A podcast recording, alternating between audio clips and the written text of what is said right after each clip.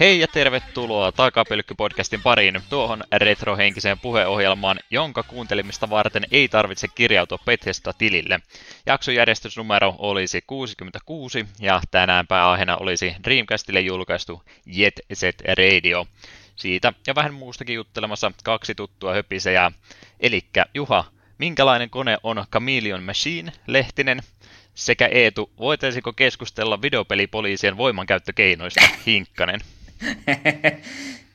Tämä oli hyvin sopiva nimi ottaen huomioon, että minä aion ottaa aiheen esille tuossa myöhemmin. Hmm. Sä helpotat mun elämää kovasti, kun sä pistät viestiä seuraavan jakson pelistä ja mä keksin nämä lisänimet siinä samalla. Tarvii rasittaa mun aivosolua huomattavasti vähemmän, kun sä annat tämmöisiä hyviä vinkkejä etukäteen. Mutta joo, semmonen peli olisi meillä tällä kertaa ja alkukysymys Jet Set Radiossa aika paljon liikutaan rullaluistimilla paikasta toiseen. Kuinka lähellä sydäntä tämä rullaluisteluharrastus on sua muuten ollut oikeassa elämässä? No ei kovinkaan lähellä me. Muistan kyllä, että mun veljellä oli rullaluistimet jossain vaiheessa, mutta mä en ole edes täysin varma, että näinkö me koskaan mun veljen menevän niillä. Koska sen verran metässä kuitenkin asuttiin, niin en tiedä, oliko sille mittapaikka Ehkä se tie, tien viertä oli jotenkin sitä metriä, niin siellä ehkä olisi voinut rullaluistimella mennä, mutta en kyllä muuten muista. Pitääpä hänelle joskus tässä kysästä, että onko tämä joku huurteinen uni vai että jossain kohtaa meillä talossa oli rullaluistimet. Ei jos on vielä, että saisiko laina. ei, ei ehkä. Hmm. Joo, mä tota, en myöskään hirveästi alun perin rullaluistelu, en nyt sano, että edelleenkään rullaluistelisi kovinkaan paljon, mutta kirpparilla tuli aikana vasta silloin, kun vielä jakso yrittää jotain pelejä ja muuta tota, löytää kirpparin puolta, niin, niin mitähän nyt ikää sitten olisi ollut lukion loppupuolta kumminkin olisi ollut, että 18-17 vuotta varmaan oli, tuli se rullaluistimet halvalla vastaan. Niin ei, ei ollut kovinkaan kauniin näköiset, mutta oli niin piru halvat, että piti sitten ottaa mukaan ja niillä tuli sitten jonkin verran liikuttua siinä paikasta toisia. Oli varmaankin kylän kuulein jätkä, kun siinä sitten 18-vuotiaana kesällä, niin sillä aina pisteli vähän menemään. Ja kyllä muistan, että kun isä innostui jälkeenpäin vielä rullaluistelusta, että ei se nyt ole mitenkään niin ahkerasti enää harrastanut, mutta paremmatkin rullaluistimet sitten löytyi ja niitä tuli välillä lainattuja. Ainakin muista, että kun vielä taidenäyttelyssä kesäsi oli töissä, niin meni ihan töihinkin välillä rullaluistimilla. Piti mennä aina pienen kiertoreitin kautta, että sai edes muutaman sata metriä lisää matkaa siihen aamulle. Mutta mikä siinä työpaikalle vaan ovesta sisään jalassa, että tässä minä olen. Siitä vaan se seiniä. Joo, totta kai. Sehän on nykytaidetta se graffitien tekeminen Kyllä. muutenkin. Joo, olihan se niillä tota, kaikkien halvimmilla rullaluistimilla vähän hankala sinänsä liikkua, kun ei, ei sillä lailla osannut, sitten niiden kanssa jarruttaminenkin tuntui niin vieraalta, niin mun pysähtymistapa oli siinä aluksi oikeastaan ennemminkin se, että mä vaan pyörin paikalla, niin niin kautta vauhti loppu. Eikö se Tuo, niin pidä tehdä? No tuo kuulostaa vähän samalta kuin olin tuossa talvella pitkästä aikaa luistelemassa, niin se mun pysähtymisstrategia oli vähän sitä, että penkka tulee, minä menen sinne, niin sitten vauhti loppuu. Hmm. Joo, siinä vanhoissa luistimissa ei tainnut oikein kunnon jarrupalaa siellä takana olla, millä yleensä jarrutetaan, ja sitten se, että pistät tota, taimaan sen jalan poikittaa, että sillä jarrutat, niin sekä ei oikein riittänyt, niin piti vähän tätä improvisoida pysä, pysähtymistapaa sitten. Mm. Mutta joo, kyllähän se jossain Jet Set, Jet Set Radio maailmassa helpompaa liikkua rullaluistimella paikasta toiseen kuin sitten vähän täällä maaseudun puolella, että ei välttämättä sitä asfaltoitua reittiä ihan joka paikassa ole, niin pyörällä ehkä pykälä helpompi sitten kumminkin liikkuu. Mm, niinpä. Mutta hauska menopeli kumminkin. No, mitenkäs palataan videopelin puolelle? Onko Eetu ehtinyt tässä jotain pelailemaan? Joo, minulla on täällä useampikin peli, mistä haluan mainita, ja yllättäen jälleen ne kaikki on Switchin pelejä. Vähän on pahasti tuo Pleikkari 4 jäänyt tuonne unohduksiin, kun Switchille puskee jatkuvalla syötöllä lisää, mitä me haluan pelata. Ja ei voi mitään, pitää nyt vaan jossain kohtaa sitten palata tuon vanhan ystävän pariin. Mutta tässä ensimmäisenä mainitsin pelin, mistä ollaan joskus kenties saatettu pari sanaa sanoakin. Nimittäin kun se Collection of Mana tuli ulos, jonka miestin heti hankin, niin me siinä silloin, muistaakseni Siulle asiasta puhuinkin, en muista silloin, kun se ihan nautusta aikana, että hmm. vähän mietin, että Secret of Mana olisi kiva pelata uudelleen niin monta vuotta, ennen kuin siihen Trials of Manaan taas pitkästä aikaa hyppää. Niin. Ja sitten se mietin vähän se Final Fantasy Adventure, no eihän, eihän se kovin pitkä aika, kun me sitä jakso tehtiin, että viitikö sitä pelata uusiksi. No, yksi illasen kuitenkin sitten pistin peluuseen ja sitten tuossa rupesin miettimään, että kyllä tämä tuntuu niin kuin hyvältä ja sille ei niin kuin tunnu liian tuoreelta muista. Mistähän tämä johtuu, niin sittenhän mulle paljastui, että tämä vasta vähän aikaista nähty jakso oli kaksi vuotta sitten kesällä 6.7. jakso numero 13. Liian kauan ollaan tehty. Tota, Kyllä. Ennen kuin siitä sanot yhtään mitään enempää, niin mulla ainakin nyt oikeastaan, no joo, vähän sama fiilis toki, että eikö se ole ihan tuoreessa muistissa, vaikka siitä oikeasti vanhoista jaksosta on jo lähemmäksi kolme vuotta aikaakin kohta, niin ei mulla kyllä yhdenkään pelin kanssa vielä ole tullut semmoista fiilistä, että voisi pelata uudestaan, niin miten sä nyt sait sen kumminkin aikaiseksi? No, me nyt ajattelin, kun me ostin tuohon paketin, missä on ne kaikki kolme peliä, että olisi nyt vähän tuhlaksi, ne kaikki ei pelaisi. Sitten me sillähän muistelin, että eihän tuo nyt kovin monen tunnin peli ole, niin... Niin kyllä me molemmat pelattiin se kumminkin läpi silloin. Juu, kyllä. Ei siinä mitään 4-5 niin. tuntia kohdassa siihen meni, että ei se pitkä peli todellakaan ollut korkeintaan ja semmoisten kanssa. Aino, ainut peli, mitä mä oon ehkä miettinyt, niin Cyberia jäi silloin meillä muistaakseni molemmilla kesken. Se olisi vähän Joo. jäänyt kiinnostaa, että jos se olisi pelannut loppuun, niin olisi voinut sitten myöhemmätkin osat, niin ehkä tuossa tapauksessa voisin vielä palata, mutta no, omat pahava, ovat valintasi pelien kanssa. Joo, no ei se kuitenkaan monta tuntia mennyt. Ja alun perin me mietin sitä, että no katsotaan, että jos rupeaa vähän tuntumaan, että ei, ei, että hyppään sitten tämän kesken ja hyppään Secret of Manaa, mutta siinä vaan nyt kävi noin, että tuo on vieläkin hyvä peli. Mä olin suorastaan yllättynyt, että miten hyvä peli se oli. Mulla oli edelleen hauska. Kyllä me muistan, että silloin kun me sitä jakso tehtiin, niin sitä oli kiva pelata ja suorastaan oli yllättävän hyvä, niin silti me yllätty, että oli vielä näin hyvä. Mm. Ehdottomasti oli pelaamisen arvoinen ja voipi olla, että jossain kaukossa tulevaisuudessa niin kenties pelaisin vielä kolmannenkin kerran sellaisen maailmankaikkeudessa, missä mulla olisi aikaa pelata useinkin pelejä uusiksi, mutta se vaikuttaa epätodennäköiseltä. Kuinka nopsaan meni sellainen tota, asiat läpi, että muistuko vielä juttuja mieleen siitä kerrasta, kun pari vuotta sitten pelatti. Joku nelisen, viitisen tuntia mulla taisi mennä. Mm. Ja ei nyt jossain kohtaa jo voi... Niin no siinä vaiheessa, kun pääsee vähän niin kuin maailmankartalle vähän vapaammin, kun pääsee vesi, vesistöihin liikkumaan, niin siinä kohtaa vähän katoin netistä apua, että no niin, että missä se olisi se seuraava paikka, että en nyt koko maailmaa kiertämään taas uudelleen. Mutta muutenhan tuohan on varsin suoraviivainen peli, ja kun jossain määrin kuitenkin muisti sille, että Joo, joo, että jokaisessa dunkussa kokeilin niitä seiniä, missä pääsee läpi ja silleen se, niin aika, aika näppärästi tuo kyllä meni. Sehän se taisi just ollekin se, että jos et tajunnut niitä kaikkia seiniä kokeilla rikkoa, niin sitten se oli se ongelmakohta, että niihin kohtaan ainakin itse taisivat silloin pysähtyä pari kertaa. Joo, nyt sen niin tiesi heti, että aina kävi tökkäsemässä asseella, jos se pääsi sen kilahusääneen, niin sitten vähän hakkua siihen, niin yleensä siltä löytyi se reitti, minne piti mennä. Mm. Mutta joo, en tuosta itse asiassa niin hirveästi muuta halua puhua, koska Menkää ja kuunnelkaa meidän vanha jakso. Siellä kuulette kaiken tarvittavan kyseistä pelistä. En mä tiedä, uskallanko mä kuunnella, että ollaanko me kuinka huonoja oltu jaksossa numero 13 vielä. niin. Su, sulla oli listaa siellä muuten. Kerrohan muillekin, että mitä, mistä kaikesta me silloin oikein puhuttiin siinä jaksossa. Joo, mulla, tai mulla on tosiaan nämä muistiinpanot täällä auki, että tuon päivämäärän muistan, niin täällä näkyy, että niin tosiaan 6.7. tullut kaksi vuotta sitten, me on puhunut Xenoblade Chronicles Xstä, Pokemon Black 2, Nuslogesta, Crash Trilogy on näköjään tullut. Niin ja Eternal Card Game, niin jos olisi ilmanen MTG-mäinen korttipeli, mitä me pelasin silloin jonkin aikaa, se oli ihan kivaa. Mm. Eipä tullut koskettua. Juha on pelannut yllättäen Diablo ja Overwatchia. Järkyttävää.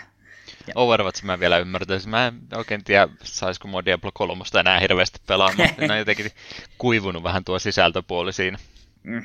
No onneksi tulee puhelinpelikohta, niin sitten taas sit niin, päästä. totta kai. Joo, se myös Pokemon ja Pokemon Alpha Sapphire täällä näkyy muistinpanoissa, että olet sitäkin pelaillut. Okei. Okay. Jäi, ja, se, jota... jäi se tota, liikan jälkeinen tarinapätkä kyllä pelaamatta. Niin. Se oli ihan kiva lisää. Mutta joo, ja sitten täällä, tästä sen huomaa, että siitä on mennyt pitkä aika, koska SNES Classic oli virallisesti julkistettu mm. tuon aikana. Sairasta. Sitten tuo Sega Forever-palvelukin virallisesti julkaistiin, joka olikin sitten mobiiliporttauksia. Jee! Kuten varmaan ja, veikkailtiinkin. Jep. Koska me ollaan niin kyynisiä. Jep. Ja OC Remix juhlisti Sonicin 25-vuotis syntymäpäivää. Mutta joo, ei, ei ehkä tarvitse koko tuon jakson puheenaiheita käydä läpi. Niin se täytyy olla kymmenen vuotta tota ekasta jaksosta, kun me voidaan ruveta sitten käymään arvostelemaan meidän vanhoja jaksoja uudestaan, koska Kyllä. ne on retro. Jep. Mutta joo, sitten tosiaan heti kun tuo Final Fantasy Adventure pamahti läpi, niin hetihän me hyppäsit Secret of Manan kyytiin. Olen tosiaan aikoinaan kerran Secret of Manan pelannut läpi, en mielestäni toiste, mutta siitäkin on vuosia, että se on, mitäköhän me on ollut, yläasteella tai lukiossa.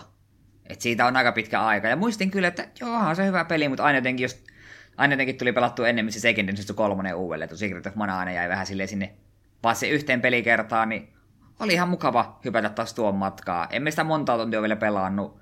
Kaikki kolme partimemberiä mulla on jo mukana. Ja kyllä se niin huomaa, että Kompatti on vähän jähmeempää kuin mitä se on sitten Second Edition tai Trialsissa, mutta on se edelleen hyvä peli. Ja mainiot musiikit. Vähän hyvä, että sain tekosympelä aloittaa senkin nyt alusta. Sitä on ilo pelata. Eikös tuossa ollut sillä, että semmoinen pieni disconnecti sen välillä, mitä ruudulla tapahtui ja mitä numeropuolella tapahtui, etteikö ne pysty sillä ihan lyömään vihollista kohteen ja silti se ei tee ollenkaan vahinkoa, vaikka se näyttäisi, että se osuisi. Joo, siinä on etenkin lentäviä vihollisten kanssa, kun ne niin kuin kaatuu ja nousee, sitten nousee uudelleen lentoon, niin siinä niillä on aika paljon invincibility frameja tai sitten jotain omitusta tapahtuu. Ja välillä muutenkin, jos oot lyönyt vihollista, se ei, ei tapahdu mitään. Sitten se puolen sekunnin päästä ottaakin tyhjätä damagea ja kaikkea tällaista, että... Hmm. Vähän joutuu vielä mielikuvitusta käyttämään. Jep. Ja vähän on kyllä kankeeta tuo equipaamisen tuo systeemi, kun sun pitää niin valita, että no niin, nyt ota tämä hahmo aktiiviseksi, sitten mene sieltä sinne equipassille tämä, joo, ja nyt vaihda sille tämä ase, ja sitten kunhan, kunhan opin spellejä tuossa jonkin ajan päästä, en muista tarkalleen missä kohtaa niitä oppii käyttämään, niin siinäkin se on sitten hankalaa, kun et voi vaan yhdestä napista mennä valikkoon, vaan sun pitää mennä sen tietyn hahmon valikko ja sieltä valita se spelli. On se Trialssakin, siinä oli vähän samaa ongelmaa, sen me muistan, mutta kuitenkin, että se on vähän, tuo on vähän kankeaa. Ja me toivoisin, että kun menet tuonne, tuonne ö, armorikauppaan, niin se näkisit siellä kaupassa suoraan, että onko se uusi siellä myytävä esine niin kuin upgrade vai ei. Näkyy siellä, että kenelle tämä menee päälle, mutta ei se statseja kerro. Se on jotain, mitä minä vihaan vanhoissa roolipeleissä. Se pitää, olisi pitänyt olla aina kaikissa pieniä kankeuksia. Onhan se kumminkin Jep. siinä tuossa pelissä se scroll wheel, vai miksi sitä kutsutaan tätä Joo. valikosysteemiä, niin kyllä se mun mielestä ihan toimiva tuossa kumminkin jo, varsinkin aikansa peliksi, niin suorastaan upgrade vanhoihin. Niin, no joo, on siinä, siinä on vasta pientä kankeutta. Hmm. Ja on sitä kuitenkin kiva pelata, ja se on mukava, että noille partimemberille pystyy vähän niin kuin antamaan, että joo, että pysyttele kaukana, tästä, tästä olla mahdollisimman aggressiivinen, niin sitten just tälle, tälle kolmannen hahmolle, Popoille, tai Popo on se virallinen nimi ja sen minä sille laitoin, niin pisti Jousen käteen ja käski pysyä kaukana ja hyökätä, niin se ymmärtää sen Jousen kanssa vähän kauempaa tökkiä, että ei juokse heti eturintamaan. Kaikille muille mä toki aina kysyttäessä että joo, totta kai mä oon Secret of Manaan pelannut läpi, mutta Eetu, Eetu tietää sen kyllä, että sehän on vale suorastaan, koska mä, joo, mä oon pelannut ihan loppuun asti. Mä en muista, mitä siinä vikassa bossissa oikein tapahtui, kun mä sulle kerroin siitä, kun mä silloin aikanaan pelasin. Mä en tiedä tosiaan mikä siinä nyt se ongelma on, kun siitä on jo aikaa sen verran pelailukerrasta, mutta en tiedä pitikö sinä sitten taikaa käyttää, mulla oli MP loppu vai mitä mä olin väärin tehnyt, mutta mä jotenkin sain itteni semmoiseen tota, jumitukseen sen kanssa, että mä en pystynyt vaan voittamaan sitä bossia sitten enää. En, en kyllä muista, mitä siinä tapahtui, mutta joku siinä oli, mä tarkistin, että okei, no nyt sä oot vähän niin kuin, no, se on nyt ohi sun elämäsi, että mutta olin mä siinä vikassa pomossa ja about viimeisiä prosenttia vetämässä, niin sovitaan, että mä oon pelannut sen läpi. Mm. Eikö siinä ollut siinä vikassa siihen, että toimii vaan täyteen ladattu manasuora tai jotain tällaista? Joku, mm. jutki, joku juttu siinä kyllä oli. Niin. Hämärästi muistan. Näin varmaankin, mutta no, voin olla, että on vaan unohtanut koko jutun. Mm. Joo, no pitää olla itse varuilla, ettei käy itselle samalla tavalla. Onneksi muuten se on hyvä, että tuossa collectionissa on niin kuin tämä niin kuin quick save, niin voi tehdä semmoisen varmistussaven vähän vaikka taaemmaksi, jos et ei pysty itseään lukitsemaan niin helposti. Se on ihan näppärä lisää. Hyvä ja peli sitten, kumminkin. Kyllä, ja sitten kun se läpi menee, niin enköhän me hyppää Trials of Manaan onnen kyyneleiden saattelemana. Mut joo, sitten jotain muutakin on pelailu. Peli, jonka me ostin aika nopeasti julkaisun jälkeen, ja sitten tuolla listalla vaan pyöri ja pyöri, kunnes lopulta saisin aikaiseksi. Nimittäin Katamari Damasi Reroll. En ole ikinä mitään Katamaria ennen pelannut. Tiedän vaan, että ne on hupsia japanilaisia pelejä. Ja kun tuo Rerolli niin kuin virallistettiin Switchille, niin totta kai olin innoissani, että ei pääsenpä kokeilemaan. Neljä, neljä vai viisi tuntia siihenkin taisi mennä, että se meni läpi, ja se oli hämmentävä kokemus. Mulla oli hauskaa sen pelin kanssa, mutta se oli helvetin hämmentävä kokemus. aina sitä välillä niin kuin mietit, että okei, että mikään ei enää pysty, niin kuin, mikä japanilainen saa minua enää ihmettelemään. Sitten sä katsot Katamari Damasin intro-video ja yhtäkkiä sä et enää tiedä mistään mitään. Mm. Taas hämmentävä. paremmaksi. Kyllä, hämmentävä, hämmentävä peli. Varmaan kaikille on niin perusilla tuttu, mutta kerrotaan nyt kuitenkin sille, että maailmankaikkeuden kuningas, ihmeellinen kääretorttupää. En minä tiedä, miksi sitä kuninkaan päätä voi kutsua, kun se on semmoinen kääretortun näköinen pötkylä. Vahingossa sammuttaa kaikki tähdet taivaalta, ja sitten kaiken kaikkeuden prinssin pitää katamaripalloa pyörittää, joka nappaa itseään pienempiä esineitä itsensä kiinni, sitä myötä kasvaa ja pikkuhiljaa saa itsensä isompia esineitä, ja tällä tavalla saa luotua tarpeeksi isoja katamareja, joissa sitten muodostuu uusia tähtiä. Ja tämähän käy täysin järkeen. Mm, näinhän se toimii. Ja tuossa on semmoista kyllä hauskaa, niin kun, se tuntuu, tuntuu, että koko ajan, et nyt voimakkaampi, mutta se tuntuu siltä, että asiat niin kuin eskaloituu, kun ekoissa kentissä joo, se on semmoinen, ei nyt edes, et, et, edes polvenkorko, semmoinen pienen pieni, joka jotain pinnejä ja tämmöisiä keräilee ja varoo kissoja, ja sitten pelin lopussa se loppujen lopuksi pyörii semmoista megapalloa, mikä nappailee ihmisiä lopulta rakennuksia ja itse asiassa myöhemmin ihan viimeisessä kentässä jopa pilviä ja saaria itseensä. Niin homma eskaloituu tuossa pelissä todellakin. Se on, se on erityisen hauska niissä kentissä, loppupuolen kentissä, kun siellä aloitat semmoista, ei pitää varoa ihmisiä ja myöhemmin siellä vain jyräät ne mukaan. se on hauskaa. Ja sitten tuossahan on jonkin verran sellaisia ylimääräisiä kenttiä, jossa, piti, jossa esimerkiksi pitää niin kuin noita näitä tähtikuvioita muodossa, niissä pitää käydä tiettyjä asioita pelkästään, tai niin kuin lähinnä tiettyjä, että tuo, tuo, tuo, esimerkiksi kaksoset tähtikuvia pitää saada, niin sinun pitää etsiä kentässä kaksosia ja niitä rullalla mahdollisimman paljon itsesi kiinni. Niissä ei kai periaatteessa voi epäonnistua, me niitä onnistu niissä kaikissa ekalla ainakin, niin sanotaan, että no riittävä, mutta aina se kyllä vähän kaikki, kaikki, kaikkeuden tuo kuningas vähän vihjailee, että vielä vähän paremmin, jos teet, niin olisi vielä vähän kivempaa. Tosin niissä sanoo joka ikisessä kentässä, sille ei ikinä mikään riittänyt. Niin, onko se vaan sitten, että vielä enemmän olisi pitänyt asioita saada mukaansa, vai onko tuossa joku aikaraja, vai pystyykö tätä jotenkin feilaamaankin? Öö, siinä aikaraja on, ja se niinku rajoittaa silleen, että etenkin noissa virallisissa kentissä ainakin sillä tavalla, että sinun pitää tiettyyn kokoon asti päästä, kun se aika loppuu. Ja me koko tuon peli aikana, ja siis osa noita pääkenttiä ei ole kuin mitään 10, 11, että aika vähän, niin olisinko me kaksi kertaa se koko peli aikana niin epäonnistunut. Ja molemmat oli just sellaisia, että äh, mä olisin tarvinnut ehkä 10 sekuntia lisää, niin mä olisin saanut, olisin saanut niin katamarin tarpeeksi isoksi. Ja sitten monta kertaa kävi niin, että pääsin siihen tavoitekorkeutta, tavoitekokoon, niin sitten mulla oli vielä monta minuuttia aikaa. Et se oli vähän silleen jännä, että se, että minkä verran sulla pitäisi vielä kasvaa, niin ei loppujen lopuksi antanut sulle kovin hyvää osviittaa, että miten lähelle sä oot sun loppua koska mitä isommaksi kasvat, sitä nopeammin se myös kasvat. Niin sit se, mitä siinä viimeisessä kentässä tavoite oli joku 300, 300 metrin niin kun säde, säteen piti se pallon koko olla. Niin, niin loppujen lopuksi mä olin jossain 600, kun multa loppui aika. Hmm. Me vaan rollailin valtameressä menemään ja katselin, että olisiko täällä vielä jotain, mitä me voisin napata itseni mukaan. Mutta joo, tosiaan var, varsin hauska kokemus me on käsittänyt, että jatkosassa We Love Katamarissa on paljon enemmän pelimuotoja ja tiukemmat aikarajat, että, että se on vähän jännä, että ne päätti tuon ensimmäisen osan uudelleen julkaista. Voihan se olla, että se We Love Katamarikin tulee jossain vaiheessa, ja kyllä me jossain määrin olisin kiinnostunut senkin pelailemaan jo. Tuo oli tommonen mukava parin tunnin välipala. Niin, vähän tuommoisia pelejä, tarviiko näillä lukemattomia määriä jatkoosia sitten olla, että voiko tätä kuinka monella eri tapaa sitten tehdäkään. Niin, se oli kanssa tuossa ehkä vähän se, että kun lopussa väinti on niin käsittämättömiin mittasuhteisiin, että mi- mihin voitaisiin mennä pidemmälle. Veisit kokonaisia valtioita kerrallaan ja kokonaisia planeettoja. Mm. Niin. niin. Mut joo. Ehkä ei. Mm. Mutta hauskaa mulla kuitenkin tuon pelin kanssa oli, eikö se riittänyt? Eiköhän tuo ollut joku 20, kun tuo oli täyteen hintaan, niin... Pelkkä no, latauspeli vaan. Niin, jep.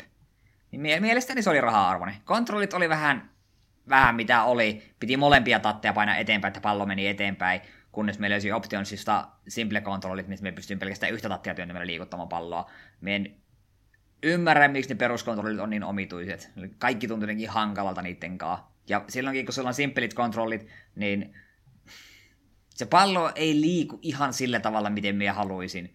Ja kun sieltä liikuta sitä palloa, vaan se ohjaa sitä prinssiä, joka sitä työntää, niin ja etenkin sitten kun pallo alkaa kasvaa, niin siitä ei koko hemmetin prinssiä, näet vaan jättiläismäisen pallon, niin se hankaloittaa välillä sille hahmot, että mihin suuntaan me kutakuinkin työnnän. Tosin mitä pidemmälle pääsi, sitä vähemmän sillä oli väliä, että tuonne vaan kyllä ne kaikki minuun tarttuu. Vielä piti vuosikymmen ainakin odottaa, että omituisesta kontrolleista tuli oma pelikenrinsä. Mm, kyllä.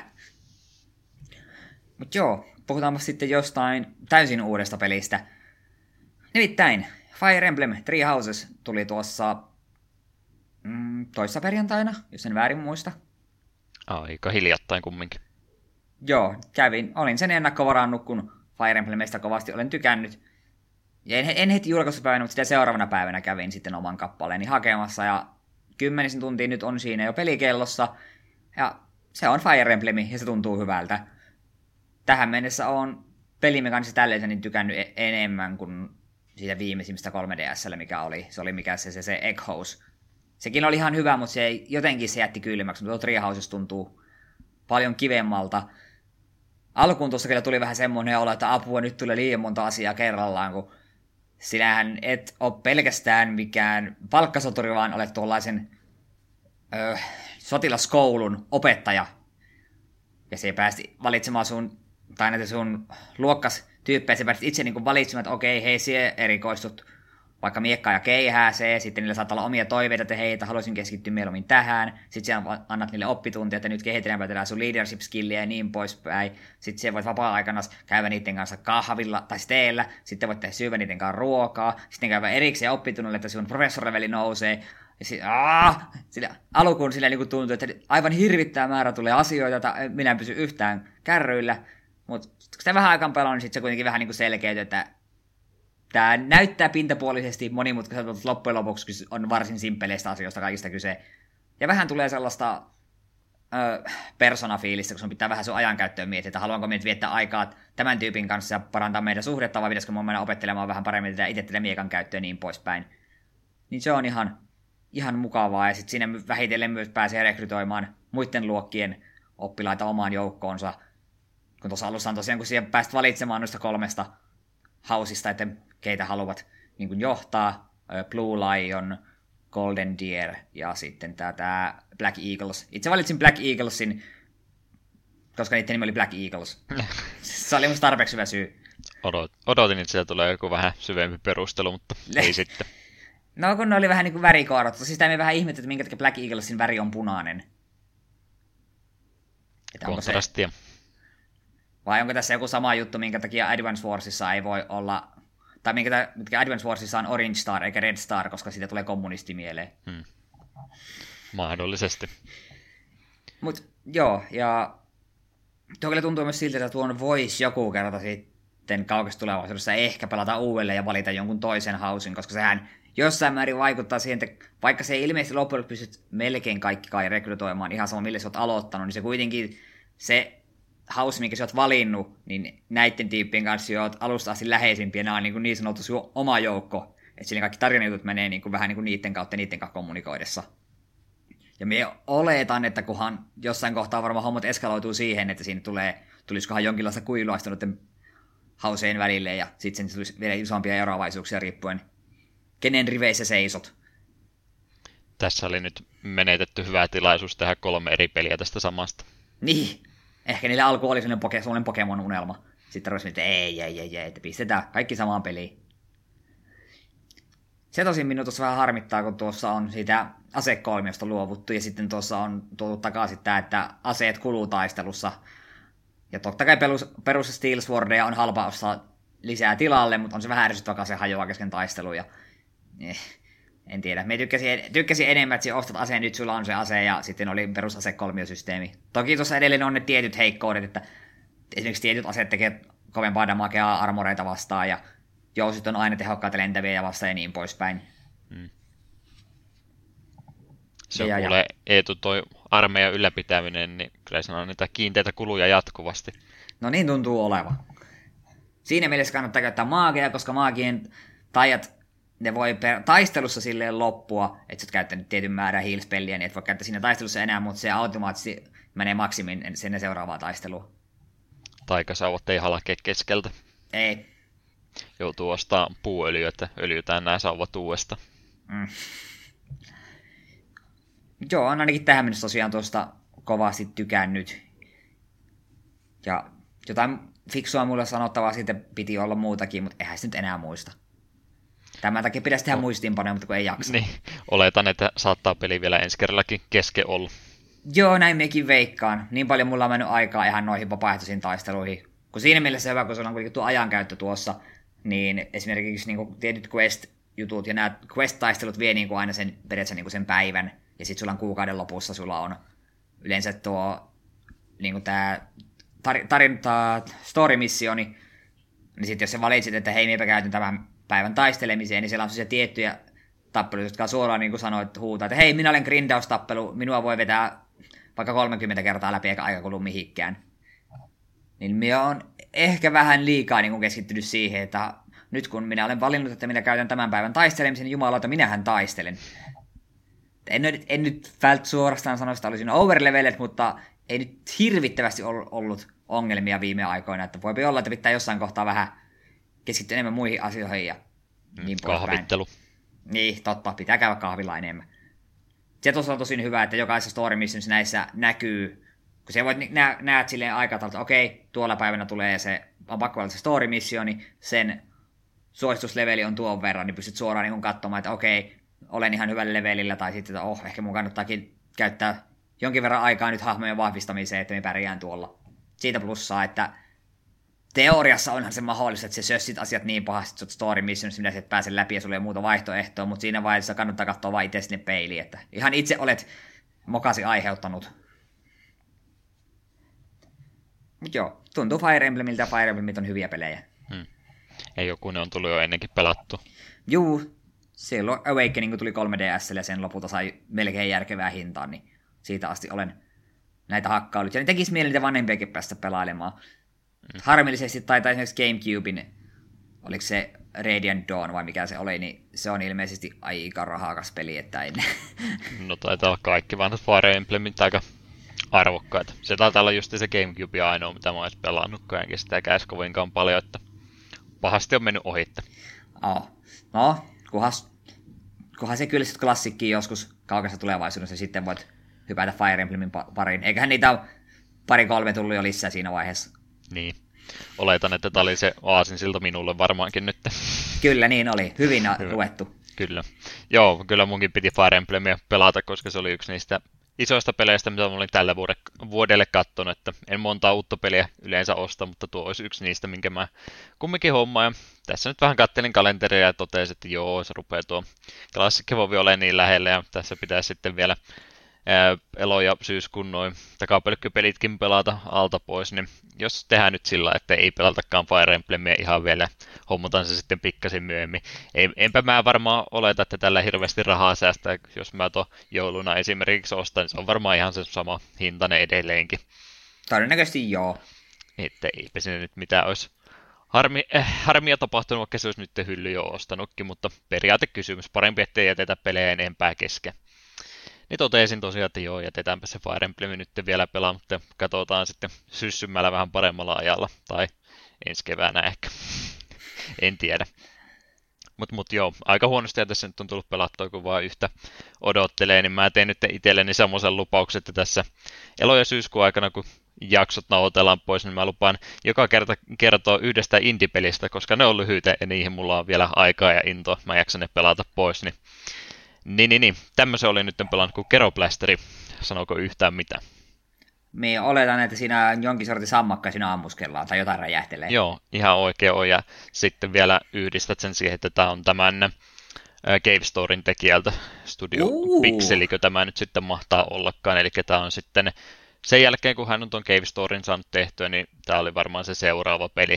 Ja huomaa kyllä, en, en sano pahalla, mutta huomaa kyllä, että oli Cave Story semmoinen iso peli, johon hän oli varmaan useita vuosia aikaa käyttänyt kumminkin yhden ihmisen peli. Se oli se Cave Story kyseessä, yksi parhaimpia indie-pelejä, mitä ikinä tehtykään, niin halusi varmaan vähän pienempää projekteja sitten, niin tämä on ihan vaan siis 2D räiskintäpeli ja samanlaisella pikseligrafiikolla kuin mitä Cave Storykin oli oikeastaan vielä jopa huonommilla, että matalammalla resoluutiolla ja muuten, niin eipä tässä mitään sinänsä ihmeellistä ole. Sammakolla mennään, annetaan työtehtävät käppäs täältä vihut tappamassa ja muutama ase sulla mitä sä pystyt olkanäppäimistä lennosta aina vaihtaa ja rahaa vastaan niitä upgradeaamaan ja bossitaistelu lopussa. Siinäpä on kutakuinkin keroplästeri kerrottuna.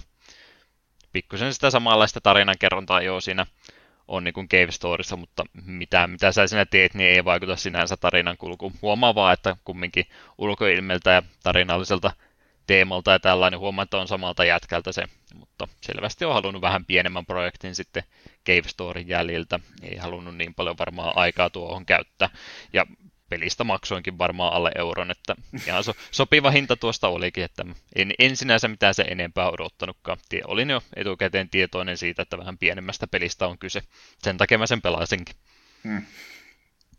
Mutta jos jossain tulee bundlessa vastaan tai muussa, niin ihan suosiolla voisin pelatakin sitten pois.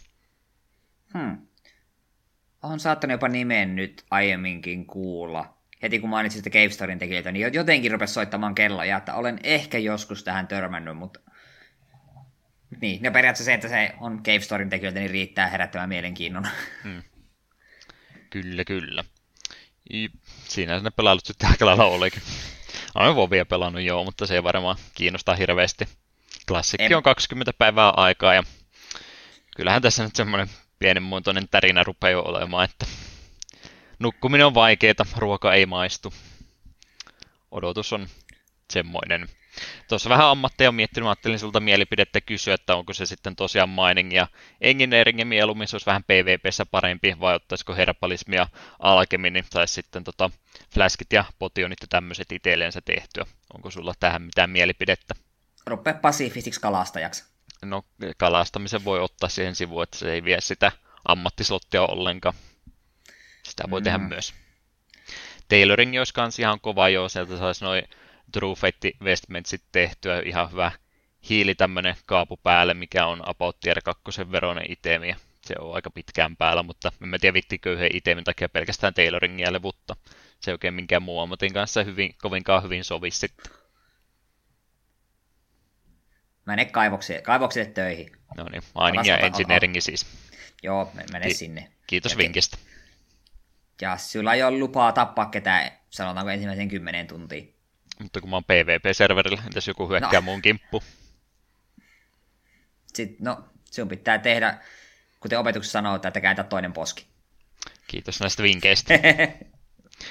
Kattelin mä Bobin peluta myöskin, siellä oli tosiaan kun uusi raidi tuli, niin jälleen kerran tämä World First Race päälle, että kuka saa viimeisen bossin ensimmäisenä tapettua. Tämä on vähän niin kuin Gameson Quick Vovin puolella, että on tämmöinen isompi viikko tai kaksi, kun siellä homma pyörii oikeastaan 247, no ei ne nyt koko aikaa pelaa, mutta striimit tuntuu melkein nykyään pyörivän melkein kellon ympäri, että kaikki hetket nähdään muutamalta killalta, että kuka se ensimmäisen saa kipattua, ja metodihan se taas kerran sitten voitti, että olisi tällä kertaa ehkä pykälän tasaisempi kisa kuin kaikilla muilla, mutta on se vaikea kilpailla tuommoisen yhden poppoon kanssa, jolla on sponsorit ja kaikki muut resurssit siellä kunnossa, ja sitten seuraava kilta niin on vähän semmoista, että no nyt vapaa-ajalla yritetään kutakuinkin pärjätä teitä vastaan, että eihän se nyt ole tasainen kisa todellakaan ole, mutta raidaaminen on hauskaa ja jostain kumman syystä sitä ihan kiva katsoa, kun paremmatkin tekee.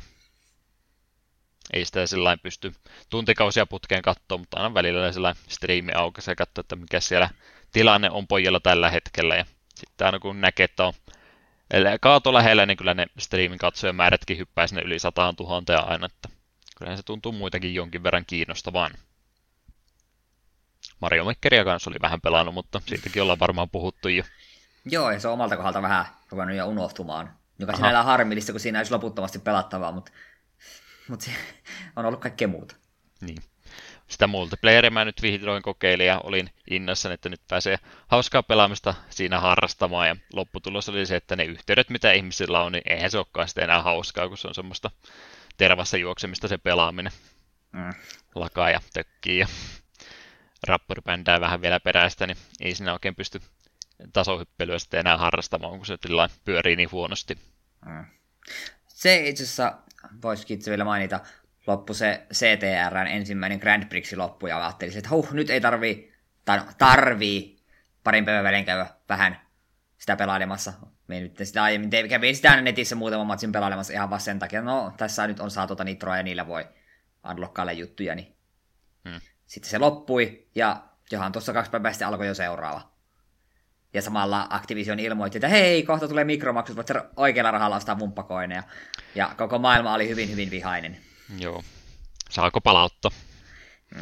On tuo aika mielenkiintoinen peto, että vedetään ensin täyteen hintaan peliä sitten jälkeenpäin, kun on jo paketteihinkin kirjoitettu tota, ikärajat ja muut ilmoitukset, ja sitten jälkeenpäin pätsätään vielä mikromaksut siihen mukaan, että joo, ihan normi juttuhan tämä on. Eikä tämä ketään haittaa. Mm. Onneksi sentään edelleen, ainakin näyttää vielä siltä, että pumppakoineja ne, noissa nettipatseissa pelatessa saa edelleen ihan samalla tahdilla kuin ennenkin. Että se vähän nyt sille helpottaa, että ei sun edelleenkään niin tarvi niitä, mutta on tuo silti paskamoinen veto suoraan sanoen. Hmm.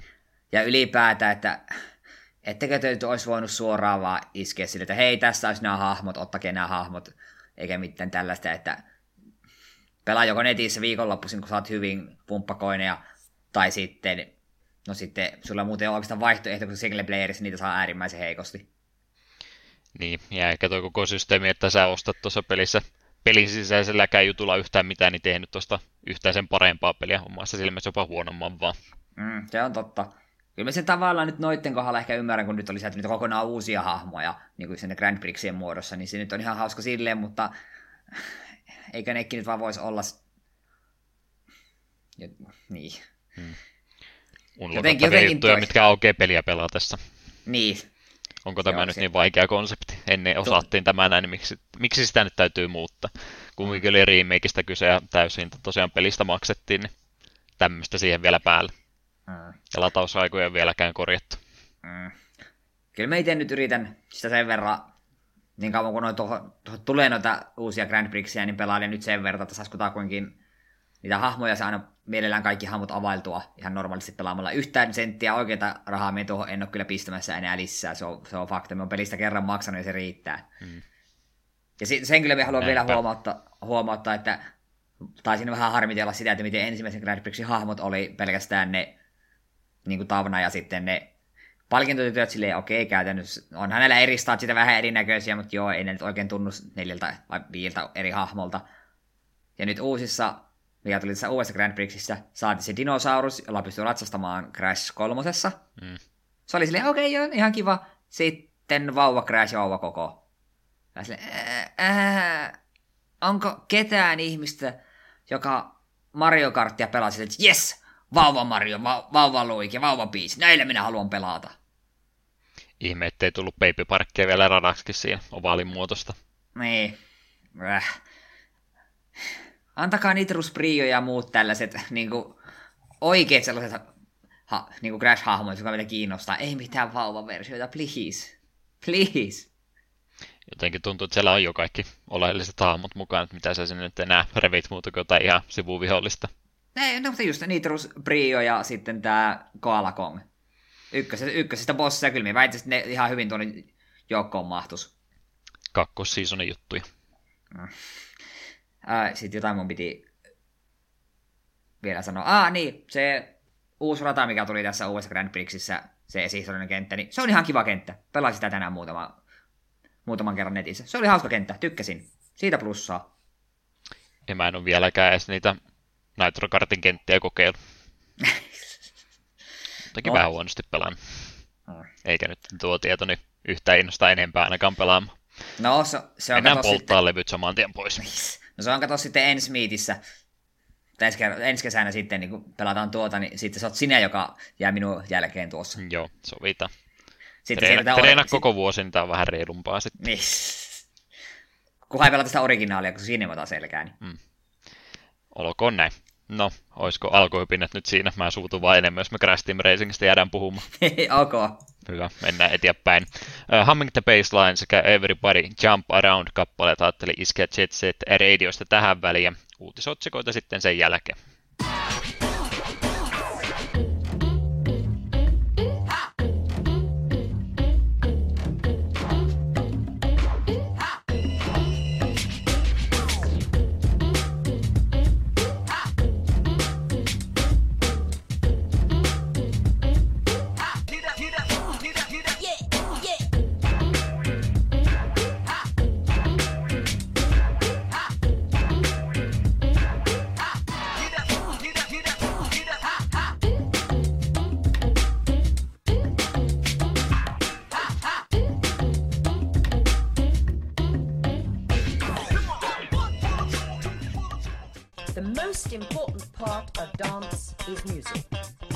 So now let us listen to the music and identify the beats.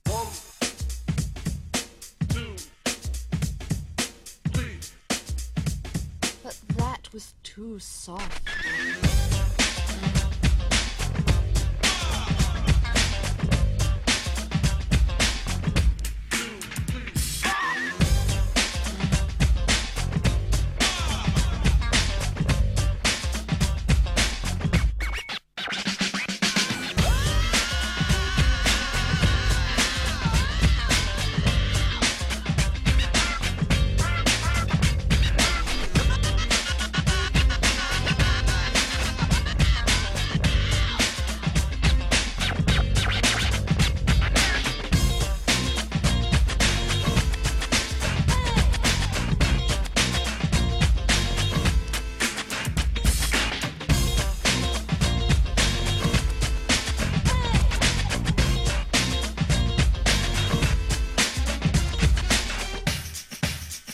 Uutisotsikoita jaksolle numero 66 on muutama kertynyt ja kaipa nekin täytyisi tässä alta pois kertoa. Sitä ennen on kumminkin vakiosegmentti, tietääkö Eetu mikä sen nimi on? Sen nimi on Tänä päivänä pelihistoriassa, eli mitä tapahtui 10, 20 ja 30 vuotta sitten. Ja taas mennään aikakoneella taaksepäin. 6. päivä 8. 2009, tuo mysteerinen vuosi 2009 aika paljon siellä oli listattuna Moby Games, että mitä tänään on tullut, ja valtaosa niistä oli DLCtä peleihin, niin minä jälleen kerran petyin tähän valikoimaan. Oli tänä päivänä sen joku pelikin julkaistu Kamen Raiden Climax Heroes, Leikkari 2, Japani. Minkä takia pelin nimi on Kliimaksi Sankarit? Onko tää nyt ihan PG-13?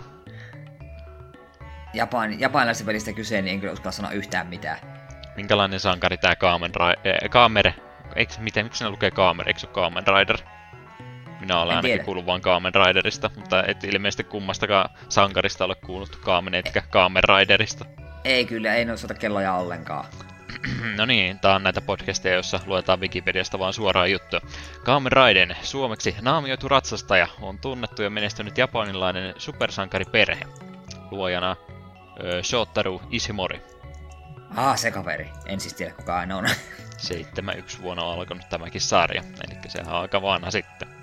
Niin no, joo, mä varmaan siis tästä kuullut ton Super Sentai-ohjelmien rinnalla, että niitä vanhempia juttuja, mitä Japanista löytyy. Aa, joo, näyttää hämärästi nämä hahmot tutuilta. Että jossain videossa varmaan nähnyt tai... Niin. Hämärästi tutun näköisiä. Kiinnostus ei siltikään noussut kovinkaan paljon. Ei. No, ei auta. 6. päivä 8. 1999. Tänä päivänä sentään jotain ehkä puolittain tuttuakin on tapahtunut.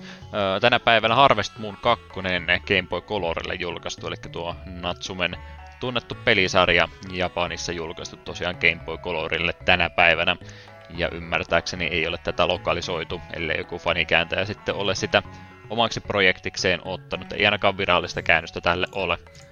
Ei tuo ainakin jotain Harvest Moonia on pelannut. Juu, SNESin Harvest Moon on tullut pelaitua ja sitten se Pako edestä. No se on hyvä peli. Hmm. Samaa ja. juttua joutuu tekemään päivästä toiseen.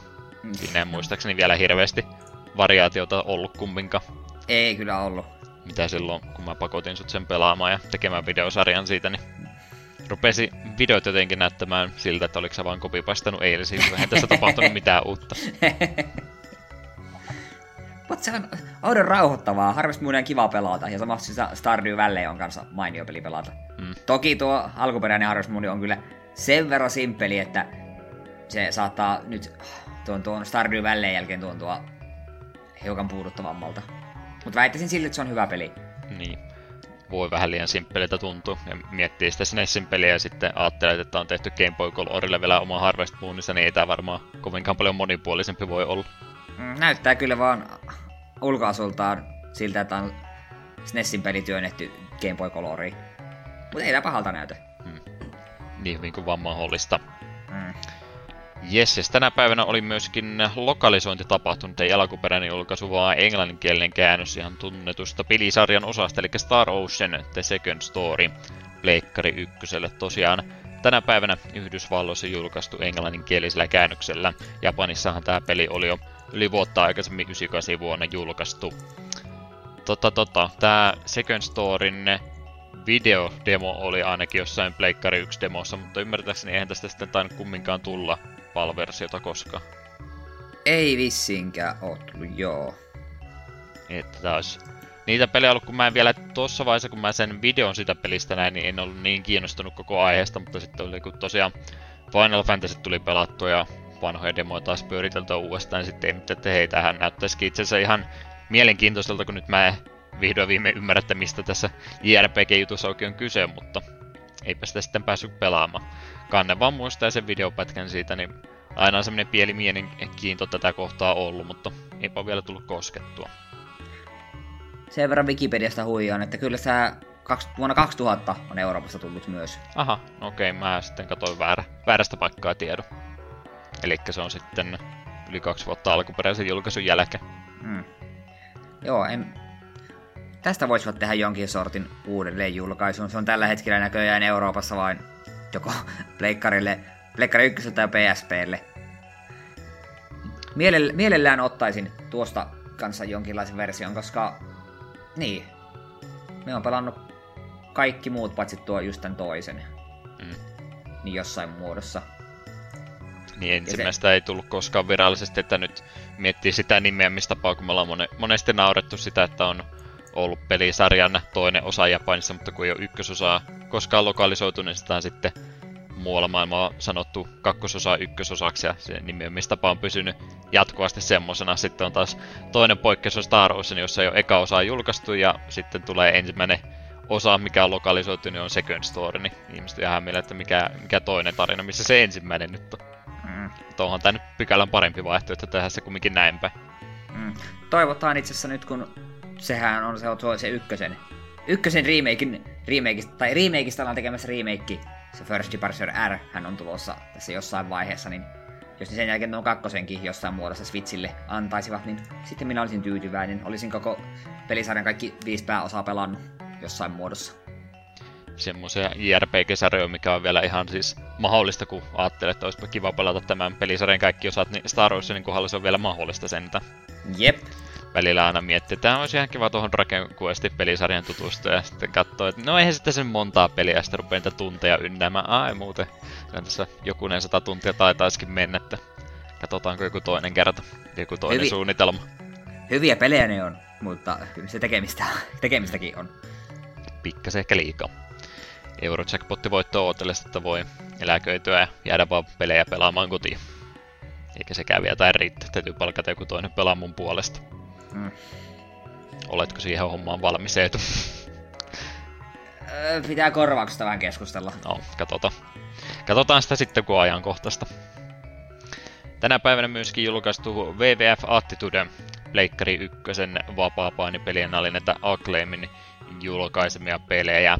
Eli ei sitten niitä pelisarjaa, mitä sitten Jukesi vai kukas näitä sitten tekikään Pleikkari 1, 2 siitä eteenpäin, kun 2 sen pelisarja itsellensä vei ja nämä oli ymmärtääkseni niitä vähän surkeampia vapaapani viritelmiä. Tuo aikaan sentään oli vielä aika, aika monta kilpailevaa studiota, joka näitä ihan siis WWF-lisenssilläkin jo pelkästään teki pelejä, saatika sitten kaikkia muita kilpailijoita. Oli kumminkin kaikkein suosituimmillaan tuo vapaapaini tuossa 90-luvun loppupuolella. Mutta pelit oli kyllä muistaakseni aika kuraa melkein järjestäen. Kyllä ne rupes siinä parantumaankin. Joo, ja siis olihan siellä N64 joo toki hyvä, hyvää peliä, mutta siis tar- tarkoitukseni oli tässä nyt, ei ollut dissata kaikkia painipelejä, vaan sitä, että niitä tuli vaan niin kamala määrä ja järjestäjän oli kyllä itse asiassa aika huono. Oli siellä hyviäkin. Toivottavasti kukaan ei nyt suuttunut. Dissasin suosikki vapaa painipeli. Oli vielä vähän sitä aikaa, kun tosiaan jotkut oli semmosia painipelejä, että niissä tuli kaikki liikkeet jollain vähän niin kuin tappelupelikomboilla täytyy jokaisella hahmolla opetella ulkoon oli vähän turha vaikeeta. En tiedä, olisiko tämä sitten ollut yksi niistä viritelmistä. En aio kokeilla. Eetu varmaan vielä vähemmän aikoo kokeilla. Juu, ei oikein ole intressejä. Hmm. Ei auto. Mennään ajassa vielä pikkasen enemmän taaksepäin, eli 5 päivä 8, 89. Eipä jälleenkään kerran ollut siihen päivälle numero 6 yhtään mitään löytynyt, niin piti ottaa päivä aikaisemmin. Tänä päivänä oli tämmönen peli julkaistu kuin Mugen Sensi Valis, kakkososa PC98. Sarjan tietokoneelle aikanansa ja Renovation Game oli tämän pelin kehittäjänä. Retronautsin kautta olen Valis-pelisarjasta kuullut, animehenkinen sarja kumminkin kyseessä. Ei ole varmaan ei tule mistään vastaan tullut. Valis kuulostaa hämärästi tutulta, mitä äsken vähän Googlen kuvahaulla katoin, niin etäisesti näyttää tutulta, että varmaan jossain striimissä tai vastaavassa on tullut tör- tähän törmättyä, ainakin johonkin sarjan peliin.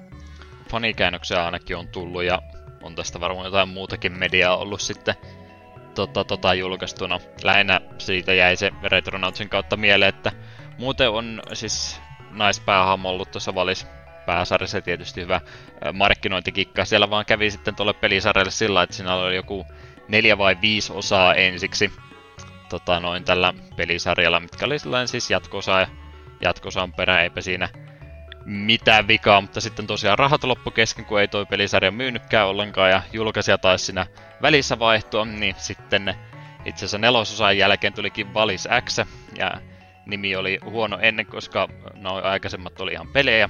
Ja Valis X oli sitten erottinen visuaalinoveli ihan suora. no, saahan se silläkin sitten rahaa aikaiseksi. Tietysti pieni kyli altaveto rakastetulle pelisarjalle. Mä yritän miettiä mikä... No, no Tomb Raider varmaan kääntys XXX-muotoa aika helposti.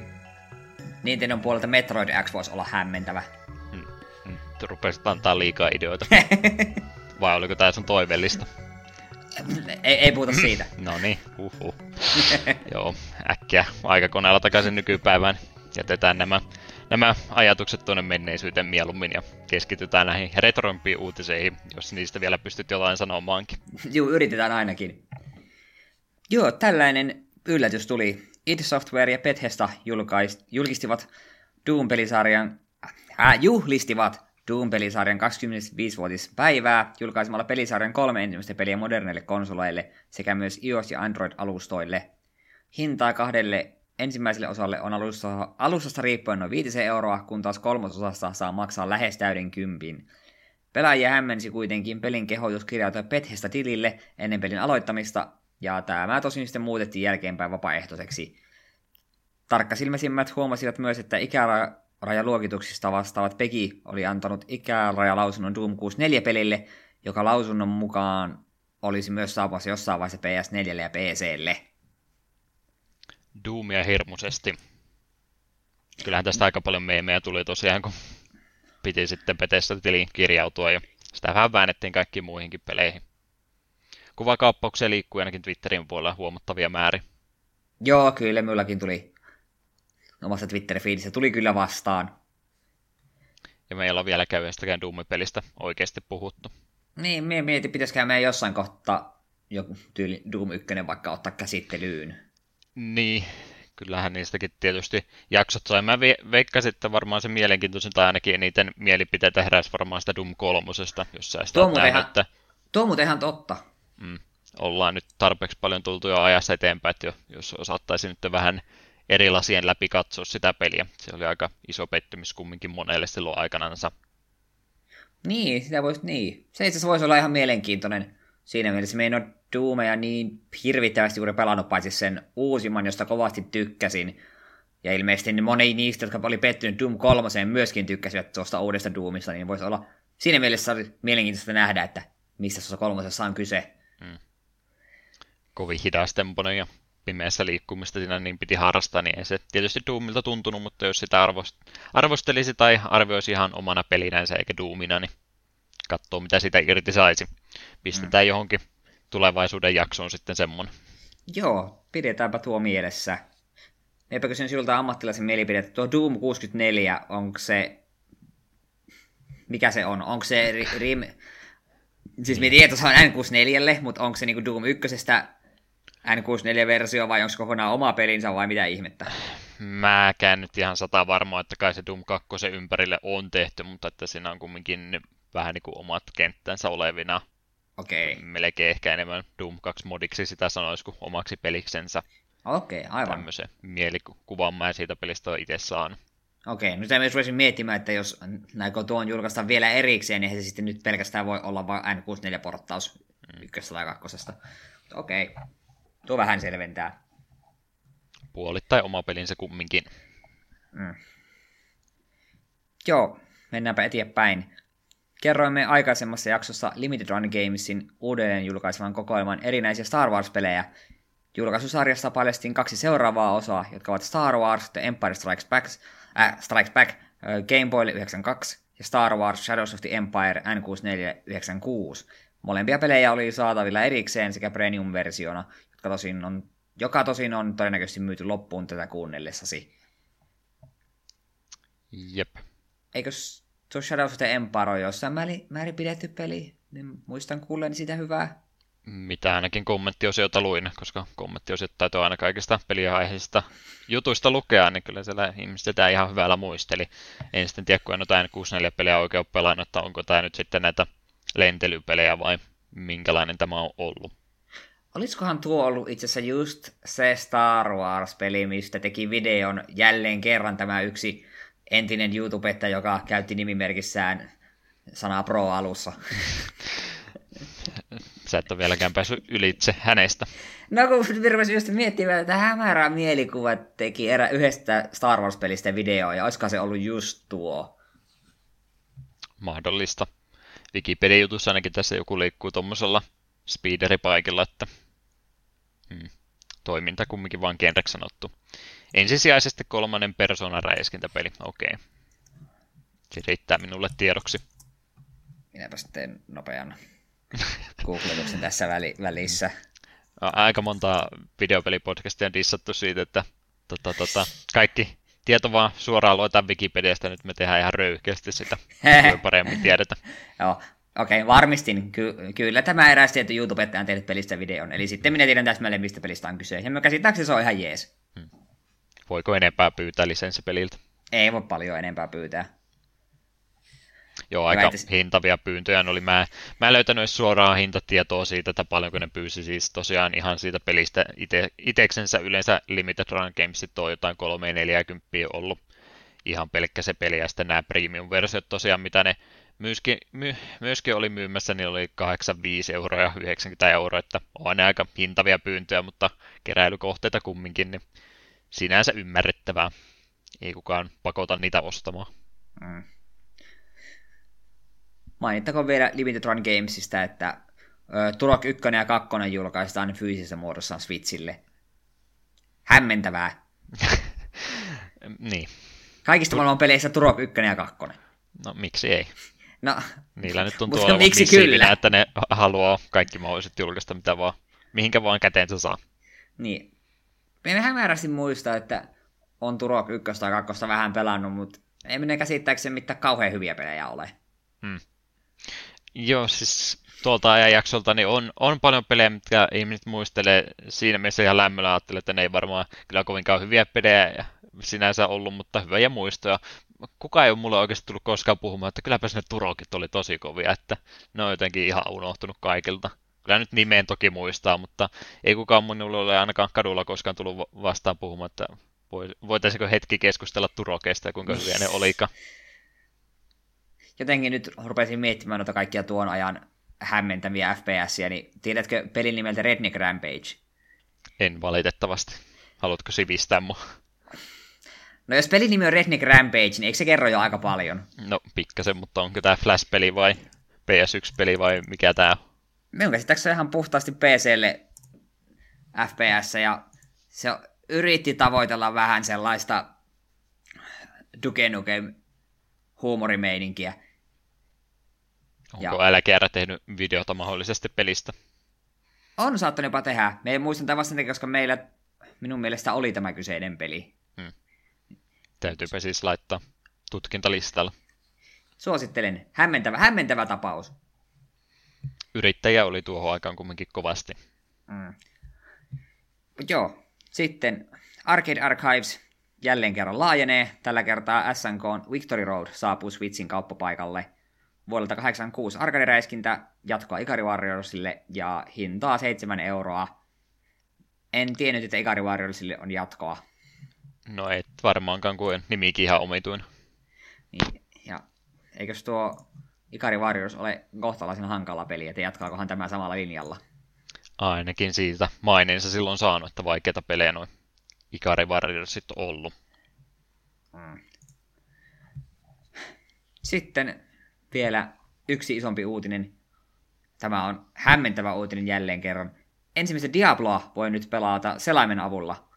Riftsoftin kehittämä versio pelissä sisältää tosin vain yhden hahmoluokan ja pari ensimmäistä luolakerrosta, kerrosta, mutta koko version omistajat voivat oikeat tiedostot linkattuaan pelata myös koko komeudessaan tämän avulla selaimessa.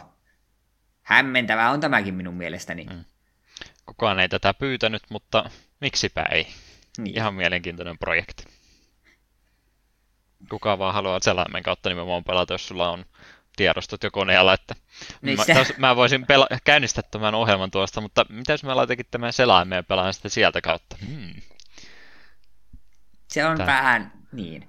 Koska enitenhän tuosta hyötyisi ne, ketkä ei jostain syystä omista Diablo 1, mutta ne voi pelata vain pari ensimmäistä luolakerrostoa, niin ei se...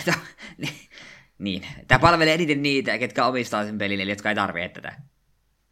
Kuten teinit sanoisivat, niin selaimen kautta pelaaminen on suorastaan Galaxy Brain Move. No, Diablo 1 varmaan jonkun jakso aiheena sitten, kun vaan aika on oikea. Jep. Yes, yes. Pika-uutisia olin tänne myöskin muutama laittanut. Huonoja uutisia teille, jotka olette kovan, kovin innokkaasti tätä Mega Drive Minia oottanut. Meitä eurooppalaisia kosketti kovastikin tieto, että tuo tuote nyt vähän myöhästyy täällä meidän lukemilla leveysasteilla ja muilla mittareilla, eli Euroopassa toi julkaisu myöstyy nyt parilla viikolla ja lykkääntyy tuonne lokakuun puolelle. Eipä ollut sen tarkemmin tuossa uutisessa mainittu muuta, vaan ylitse pääsemättömiä logistiikkavaikeuksia oli se sana, mitä oli käytetty, että no, kai se kaksi viikkoa tuommoisen tuotteen kohdalla varmaankaan kenenkään elämää haittaa. Mm. Ellei joku ollut lomia ottanut justiin tohon, että pääsee vihdoinkin Mega Drive-pelejä pelaamaan. Tuskinpa. Mm. Jos siellä joku semmoinen on, niin muitakin vaihtoehtoja näiden pelien pelaamiseen on olemassa. Toinen juttu, mikä tuossa oli, ja hiukan jälleen kerran herätti keskustelua siitä, että ihmisillä on pikkasen liikaa rahaa. Tota, Jenkeissä oli huutokauppaa tehty, kun Ullakolle oli unohtunut avaamaton Nessin Kid Icarus, ja se oli sitten huutokaupassa myyty 9000 dollariin. Aika kova hinta. No kieltämättä joo. Ei Ai. ole sinänsä harvinainen peli, toki semi-haluttu peli, tunnettu nimi, niin siinä mielessä ihan pelkkä irtokasetti toki muutaman kympi enemmän hintaa kerää kuin joku Bases Loadedin nelonen joo, mutta kyllähän se sitten kun tosiaan avaamaton paketti on, niin siitähän se hinta sitten nimenomaan muodostuu. Se on se paketointimuovi kumminkin niin arvokasta. Mm. Ja hyllykoristeeksihan tuommoinen toki menee, ettei kukaan sitä pelattavaksi ota. Tosiaan aina noissa kommenteissa ihmiset sitä juttelee, että miksi, miksi maksaa noin paljon, kun voisi ostaa vain semmoisen pelin, mitä voi oikeasti pelata. Se ei ole se pointti. Jep. Se on se hyllyn saamisen se pointti. Mm. Mie sen jossain määrin ymmärrän, mutta me en ymmärrä 9000 dollaria edestä. Mm. että sille, että jos mulla itselläni olisi joku avaamaton Nessipeli, niin totta kai se olisi hieno tulla hyllyssä, mutta emme olisi valmis sitä maksamaan tuollaisia määriä en lähellekään. Mm keräilijöille noin menee ja niille sitä rahaa sitten on. Jep. Ja ihan semmoisia tota, tota, sinänsä turvallisia investointeja nämä tämmöiset oikeastaan on, että harvemmin nämä kumminkaan arvossaan putoakaan sitten tämmöistä vaamattomat tuotteet. Suorastaan vaan moninkertaistuu. Mm. Riskisijoituksiahan ne toki on, mutta sillä kanteella kun tätä uutista ajattelee, niin se on minun mielestäni se oikea tapa. Se on mm. vähän niin kuin laittaisi noihin MTG-kortteihin rahaa kiinni, eikö se vaan pesämunaa kasvata moninkertaiseksi. Mutta niillä voi pelata silti. Niin. No onhan se Black Lotuskin aika paljon hinnassa noussut. No okei, okay, no joo. Hmm. Ehkä se on poikkeustapaus. Saatiinhan me onneksi MTG-juttukin tähän väliin, vaikka ei muuten mennessä mennä ohi kokonaan. Jep, no mie Discordin puolella mainitsin uusimmat avaukset tuossa eilen vai toissa päivänä. Niin... Riittäköön se tällä kertaa siis? Kyllä. Mm. Mie sain MTG-annoksen, niin kun työkaverit kanssa pelatti se neljä, neljä tuntia yhtä peliä. Kivaa oli, mutta huhu, olisi taas vähän uuttavaa. Hyvä, hyvä. Romackingin jutut voitaisiin vielä uutisootsikkosegmentti hoitaa alta pois. Ja ei oikein ollut nyt semmoista mielenkiintoista häkkiprojektia tällä kertaa, niin otin sitä nyt sitten ainoa, mistä edes jotain pystyy sanomaan, eli Seiken Densetsu Restorationi. Ja tuon häkin tavoitteena on palauttaa tuo Japanin version elementit, jotka sitten sensuroitiin ne pelin ne länsimaisissa versioissa. Casual Collision olisi tosiaan tämän häkin tekijänä. Alun perin mun piti puhua Super Monaco GP-häkistä, sellaisia e, perinteisiä urheiluhenkisiä päivityksiä, missä on tosiaan e, rosterit ja kuskit ja kaikki muut muokkaukset tehty, että se on vähän niin kuin ne tälle vuosi, vuosipäivälle tai siis vuosikerralle päivätty versio vanhasta urheilupelistä, mutta en tiedä oliko sitten tullut hänelle jotain kirjekuorta postissa vai mitä, että oli sitten joutunut kumminkin sen lataustiedoston sieltä poistamaan, vai oliko muuten vaan mennyt ei sukset risti romhackingin kanssa. Tarina ei kerro tätä, mutta koska sitä ei voi ladata, niin en sitten sen takia siitä maininnut muuta kuin enemmän vaan kuin Seiken Densetsu Restorationista. Niin, ja jos joidenkin mielestä... Logiikkaa mulla taas tällä. Mm. Ja jos jotenkin mielestä onpas oudon tutun kuulen nimi, niin, niin sehän on siis Final Fantasy Adventure, mikä tänäänkin on mainittu jo muutaman otteeseen. Menkää mm. kuuntelemaan jakso numero 13. Nyt mä en edes tiedäkään, että mitä kaikkea siitä on sensuroitu. Mä oon ehkä mm. pelannut ihan väärää versiota sitten. Me menisin just kysyä sinulta, että kun me itse yritin tuolta katsoa, niin tuolta ei suoraan missä mitä kohdasta oli sensuroitu, niin olisiko sinä tiennyt, mutta kai siellä jotain dialogia oli muutettu tai jotain. Niin, risti ollut jossain ja joku niin yläosaton patsas, niin nehän on ne yleiset synnintekijät näissä näissä aikaisissa peleissä. Niin, jep, jep, jep. Jotain semmoista. Ja mitäs käännöksiä siellä sitten olisi tullut? Joo, täällä olisi muutama. Ensimmäisenä Dragon and Princess, Japanin ensimmäiseksi roolipeliksi väitetty peli, joka julkaistiin muun muassa PC-88-sarjan tietokoneille – Koen kehittämä julkaisema peli on vuodelta 1982, ja käännöksen julkaisijana Anzul, eli Seul, miten ikinä lausutaankaan. Tavallaan, ainakin lausu. Kyllä. Se on niin, tavallaan olisi mielenkiintoista pelata ensimmäiseksi roolipeliksi väitettyä peliä, mutta sitten muistaa, että miltä, miltä aikakaudelta tämä on, ja miettiä, että ehkä se juna on mennyt jo. Mm. Joo, aika iäkkään näköinen pelihän tuo oli, että miettii tosiaan mitä sitten ne Wizardrit ja tämmöiset aikanaansa ollut, niin niistä johdonnaisia pelejä nämä kumminkin on ollut. Jep. Voi olla aika vaikea tänä päivänä päästä niihin kiinni, jos ei tosiaan niiden pelien parissa aikanaan aikaa viettänyt. Jep, ja täytyy tunnustaa, että itse en tekstiseikkailuja ole koskaan juuri pelannut mitään tuollaisia vastaavia, niin se kynnys on aika korkealla siitä projektia jollekin toiselle henkilölle, joka, jota kiinnostaa tuommoiset oikein vanhat japanilaiset pelit. Mielelläni kumminkin kuulisin tuosta pelistä enemmän. en vaan välttämättä itse halua pelata. Mm. Joo, sitten Densetsun Ogre Battle Kaiden Xenobiane Oi Ogre Battle Legend of Xenobia Prince alkuvaiheessa oleva käännösprojekti Neo Geo Pocket Colorille julkaista Ogre Battle pelisarjan pelistä – Tämä osa on viimeinen pelisarjan peli, jolle ei ole virallista ja epävirallista käännöstä. Menut, valikot, nimet ja tutorial ovat jo valmiita, mutta valtaosa pelin tarinan käännöksestä on vielä työn alla. Haasteet aiheuttaa myös pelin pieni resoluutio, ja tuosta vuodesta puuttuu numero. Joo, ihan 2000. Minä mietin, että vuonna 200 on julkaisu peli, niin on aivan huhu. Se on vielä vähän vanhempi versio. Joo, eli siis vuonna 2000 julkaistu, julkaista peliä kääntämässä on FF Addict. Tuo on tuo Ogre Battle vai Tactics Ogre, kummalla nimellä se nyt virallisesti menee? Vai onko Tactics, Tactics Ogre pelkästään se yhden, yhden osan nimi? Varmaankin Ogre Battle, mä ainakin kuulun muita pelejä. Joo, kuitenkin tuo on semmoinen pelisarja, mikä kiinnostaisi joskus pelailla, ainakin joku osa siitä. Niitähän ei varmaan enää ole tehty. En edes muista, e- kenenkä pelisarja tämä on, vaikka ollaan pari kertaa niistä puhuttu. Developers Quest Dual Corporation Square Enix. Aha. Square Holvissa siis jossain. Mm. Tämä on kyllä semmoinen, niin. Ehkä se pitäisi, pitäisi joskus vaikka tuo ensimmäinen osa, tämä, tämä Ogre Battle The March of the Black Queen, pelailla. Sitten joskus. Sitten joskus, kun olisi aikaa, eli ei koskaan. Hmm. No, hyvä näitä suunnitelmia silti tehdä. Mm. Pysytään aina liikkeessä ja jakso ahet ainakin riittää Jep. ikuisiksi ajoiksi asti. Yes. Olisiko meidän uutisotsikkosegmentti sitten siinä purettuna? Juu, eikä se olla siinä. Minun puolestani ainakin. Joten Funky Radio ja Sneakman olisi kappaleet, mitkä olin tähän kohtaan valinnut. Ja sitten olisi tosiaan jakson pääaiesta aika jutella pikkasen enemmän.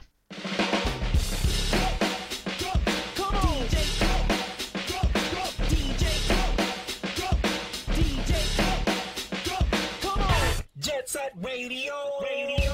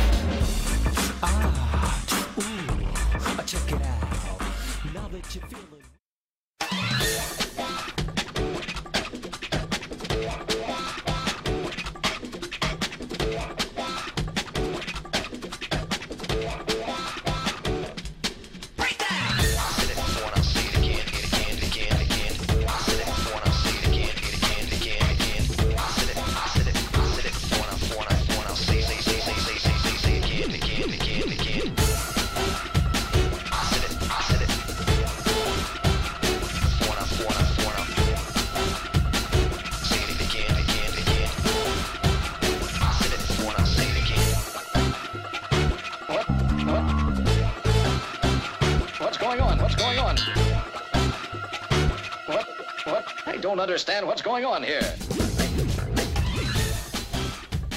Jakso numero 66 ja aika olisi puhua jälleen kerran pääaiheesta, eli tämän jakson pelistä Jet Set Radio olisi valikoitunut tällä kertaa aiheeksi. Ja minähän se olin poiminut. Dynahan tätä taisi silloin Discordin puolella toivo. Joo, niin taisi olla. Ja minä olen crowd pleaser ja haluan toteuttaa kaikkien muidenkin syvimpiä haaveita, niin miksi ei pelattaisi Jet Set Radiota sitten täälläkin. Siinä mielessä vähän toki joustettiin omissa säännöissä, että semmoista, mitä ei olisi itsekään pelannut, niin olin kyllä Jet Set Radiota pelannut aikaisemmin. Kattelin tuossa, kun pelin käynnistin, että siellä oli näköjään 2014 vuodelta tuo mun vanhempi talletus, että oli tullut pelattua peli jo aikaisemminkin. 2012 oli tosiaan tämä HD-porttaus kyseisestä pelistä tullut, niin oli muistaakseni siinä about heti ostanut se ja sitten vaan ei löytynyt oikeita hetkeä pelata sitä niin pari vuotta myöhässä, mutta kumminkin tuli kyllä tämä jo sitten ennen takapelykköä jo aikanaan pelattua läpi, mutta sen verran aikaa kumminkin, että ihan mielelläni palasin tämän paria hyvät fiilikset jäi silloinkin jo pelailusta, niin miksi semmoisia pelejä pelaisi toisenkin kerran? Oliko ei tulla minkäänlaista historiaa tämän pelin tai mahdollisesti ehkäpä jatko-osankin kanssa? En ole itse asiassa itse näitä aiemmin pelannut. Paljon hyvää olin kyllä tästä aina kuullut ja tiennyt, että on jonkin sortin kulttiklassikko ja mielenkiintoa kyllä oli, mutta ei jotenkin saanut sitten ikinä aikaiseksi. Kyllä tämä mullakin itsellänikin Steam-kirjastossa oli, en tiedä milloin on tullut ostettu ja, ja, tai missä bundlessa on tullut, mutta siellä se oli. Se Kuitenkin- on aika useasti ollut omia bundlejansa, missä näitä on laitettu. Jotain Dreamcastin kokoelmaa esimerkiksi on varmaan semmoisessa saattanut tulla. Se voipi olla, mutta tosiaan on kuitenkin jo semmoinen peli, että on kyllä kiinnostanut, että voisi jossain vaiheessa ainakin vähän testailla, niin tulipahan nyt sekin tehtyä. Tämä on muutenkin semmoinen peli, joka semmoiseen tota, tota, eksklusiiviseen kerhoon päässyt, että kaikki tuntuu järjestelmällisesti tykkäävän tästä pelistä, että en ole ikinä keltäkään oikein mitään huonoakaan sitten kuullut. Niin tietysti semmoinen hyvä lähtökohta lähteä jaksoakin tekemään, että kaikki tästä tykkää, niin pystytäänkö me sanomaan yhtään mitään huonoa tästä? Koitetaan ainakin. Mm. Ei se mikään tavoite ole pahaa puhua, mutta koitetaan olla objektiivisia, eikö se ole meidän tavoite aina ollut? Eikö meidän aina suututtaa vähän Sega-faneja? No ainakin yrittää. En mä tiedä, yritetäänkö me tässä nyt jotenkin ottaa sitä takaisinpäin, kun meillä on niin hirveästi seikapelejä tässä viime aikoina ollutkin. Niin, ja vielä tykätty niistä kaikkea mm. sitä tapahtuukaan. kaikista muista, paitsi sitten tuosta, mistä me ei tykättykään. Sonic Adventuresta. No siitäkin, mutta ei sitä kukaan tykkää. Se 2D, 2D Ninja-peli. Ah, Strider, hyy. Jaa, niin Striderista me ei tykätty yhtä. Se täytyy aina mainita joka kerta, kun Seikasta puhutaan, että Striderista ei tykätä. Joo, puhutaan Jet Set Radiosta mieluumminkin, eli kehittäjänä olisi Smilebit-niminen studio. Vuodesta 2000 aina vuoteen 2004 toiminut Seikan alajaosto olisi siis kyseessä.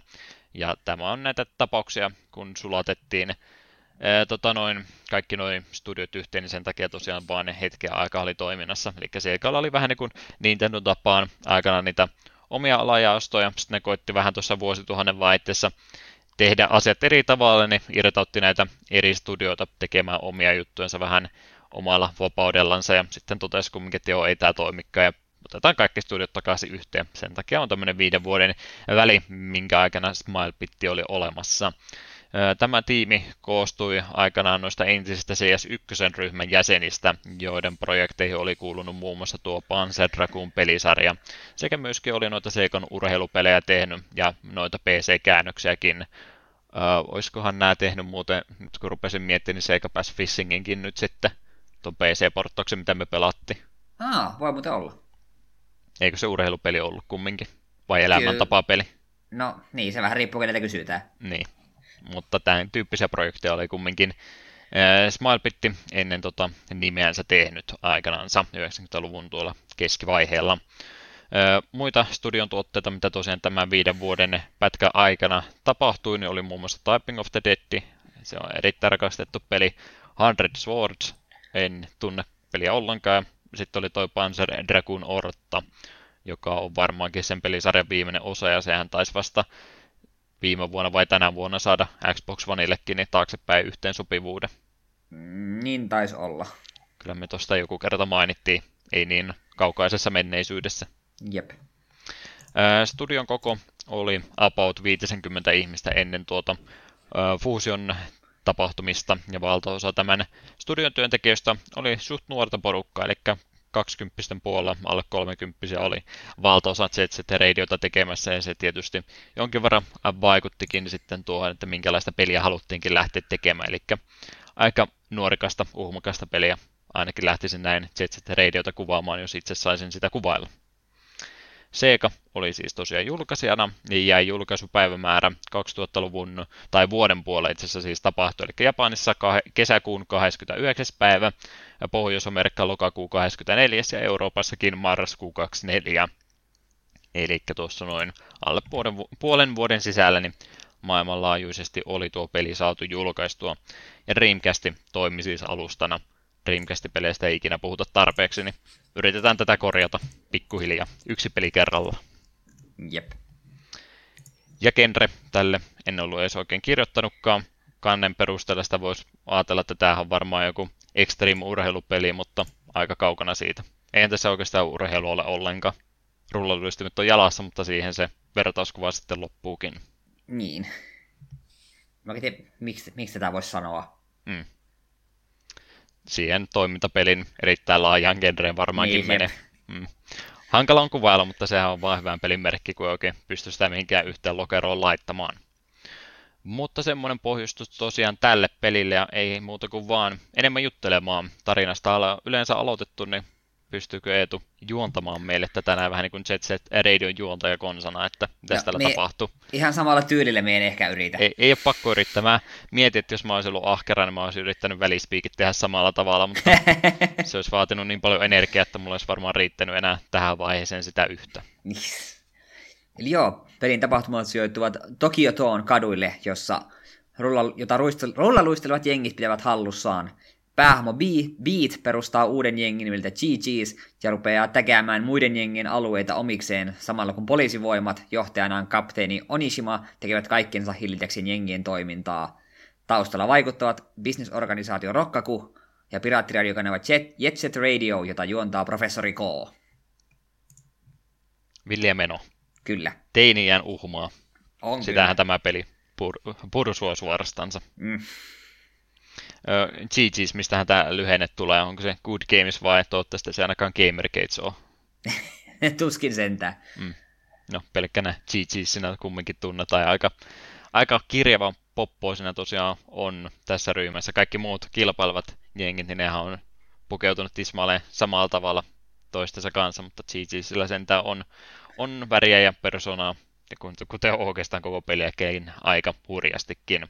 Mm. Mutta joo, tarinapuolihan tuota, kuten tuossa sanoin tuosta kehitystiimistä, niin aika nuorikas oli itse kehittäjätiimi ja aika nuorikas on sitten myöskin tuo pelikin, ja mitä tuossa pelistä, tai ainakin tästä HD-versiosta löytyy tämä dokumentti, niin siellähän myöskin puhuttiin siitä, että kun on minkälainen tuo nuorisokulttuuri tuolla Japanissa tuossa 90-luvun loppupuolella oli, niin sekin oli aika äänekästä ja monenkirjavaa meininkiä, niin semmoista samanlaista ilmettä on sitten tähänkin peliin yritetty saada, ja minun mielestä siinä on varsin hyvin muutenkin onnistuttu.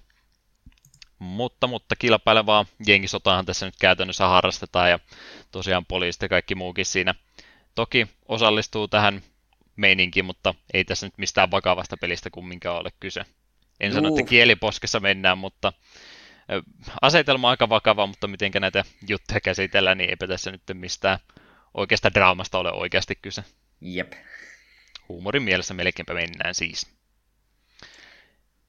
Onko muuta tarinapuolesta sanottavaa? Toki ihan tästä nyt tulee enemmän kuin puhutaan itse pelin pelaamisesta ja mekaanikoista muutenkin, mutta noin muuten, niin onko, ei, tuliko ei tule jo mieleen, että minä olen ihan liian vanha tämmöisen pelaamisen? Ei, ei oikeastaan. Samastuit pelimaailmaan. Haluaisit No en- itsekin lähteä graffiteja töhrimään seinille. No en ehkä siinä mielessä samaistunut, mutta en, en kuitenkaan ruvennut vanhana ukkona mutisemaan, että ei kyllä minun nuoruudessani. Taas ne tei- teinit siellä metelöi, antakaa minun nukkua rauhassa. Niin, miksi, miksi minä saa pelata poliisipäällikkö Onishimalla? Hän on ainoa järjenmies tässä pelissä. Ihan roska musiikkiakin täällä soittaa, aivan, aivan kamala soundtrack tällä pelillä. Tämmöistä mutrusuutta voitaisiin yrittää olla, mutta ei yritetä, kun emme Jep. varmaan semmoista vielä olla ainakaan. Mutta joo, pelimekaniikkapuolta ja tarina kauttahan tätä peliä muutenkin lähdetään sitten pelaamaan, että saadaan yksi kerrallaan alueita auki. Ihan siis tosiaan muuten miten tuo liikkuminen tässä tapahtuu, niin ollaan näistä rullaluistimista nyt jo aikaisemminkin puhuttu, ja se on tosiaan se pääkeino, miten tässä paikasta toiseen kuljetaan. Yleensä miten näissä tota, tämän tyyppisissä peleissä, eli nyt mulle tulee siis tosiaan Tony Hawkit ja muutkin mieleen, niissähän kanssa vähän sitä avoimuutta yritettiin myöhemmin saada. Mua aina tämän tyyppisissä peleissä on ärsyttänyt kovasti se, että kun on joku tämmöinen muu kuin kävelykeino tai autolla ajaminen keino, niin on aina paikasta toiseen ja jotenkin hankala kulkea. Niin toki on ne rullaluistimet vähän erikoiset tavat liikkua paikasta toiseen, mutta itse siis paikasta toiseen pääseminen, niin ei mun mielestä tässä pelissä mitenkään vaikeaa ollut. Mitä ei tule ajatuksia herää ihan pelkästä liik- eh, liikkumiskeinosta tämän kanssa, että mulla ei ainakaan ikinä tullut semmoista fiilistä, että onpa, onpa tämä nyt jotenkin hankala tapa päästä paikasta toiseen. Mm. Niin ei, musta tässä liikkuminen tapahtuu mukavan sutjakkaasti niin kauan, kun sulla pysyy vauhti päällä. Sitten kun sä törmäsit seinään tai johonkin ja vauhti pysähtyi, niin sitten, sitten on hetken aikaa äärimmäisen tahmeaa. joku miet... itse tosiaan nyt ihan sieltä näkökulmasta rupesin miettimään, että on, on noita, noita skeittauspelejä ja BMX ja jotain muita tuolta ajanjaksolta tullut pelattua, niin niissä aina, aina kiva tosiaan täydessä vauhdissa tuntuu liikkua paikasta toiseen, mutta sitten kun pitäisi jotain tarkkaa hyppyä saada suoritettua tai tiettyä tarkkaa liikahtamista saada aikaiseksi, niin se oli aina niissä niin hirveän vaikeaa. Ne ei kääntynyt tarpeeksi nopeita tai muuta, niin näillä rullaluistimilla onneksi pystyy semmoisia aika äkkinäisiäkin liikkeitä tekemään ja vauhin pysäyttää samaan tien, jos haluaa tiukan käännöksen paikasta toiseen tehdä, niin ei tullut mun mielestä pelkästään siitä vauhista ja tästä liikkumiskeinosta niin mitään ongelmaa, Mm. ainakaan itselleni. Eipä juurikaan itsellekään. Että liikkuminen suht helppoa kumminkin tässä on. Ja kehuttu tätä peliä muutenkin on siitä, että tämä on, on suht avoin, varsinkin tota, sitten tuossa pelin loppuvaiheessa, kun pystyy vähän vapaammin liikkumaan alueelta toiselle. No pako edestä toki, mutta siellä on sitten ihan semmoisia tiettyjä välipätkiä, mistä pystyy tosiaan paikasta liikkumaan toiseen, mitkä ne muuten olisi alun perin sillain yksi kerrallaan tosiaan alkupäässä peliä, niin on, on aika rajatut ne alueet ja sitten myöhemmässä vaiheessa peliä, niin pystyy niiden pienempien alueiden välillä semivapaasti sitten liikkumaan, että sut tota, vapaan alueen pelistä on, niin huomaan kyllä, että Dreamcastilla on pystytty aika paljon isompaa pelimaailmaa tekemään kuin mitä sitten ehkäpä yhtä konsolisukupolvea aikaisemmin oli pystytty top, eh, tottumaan. en sano tätä miksikään open world-peliksi todellakaan, mm. mutta aika isoja pelialueitakin on pystytty jo tässä sitten tekemään. Jep.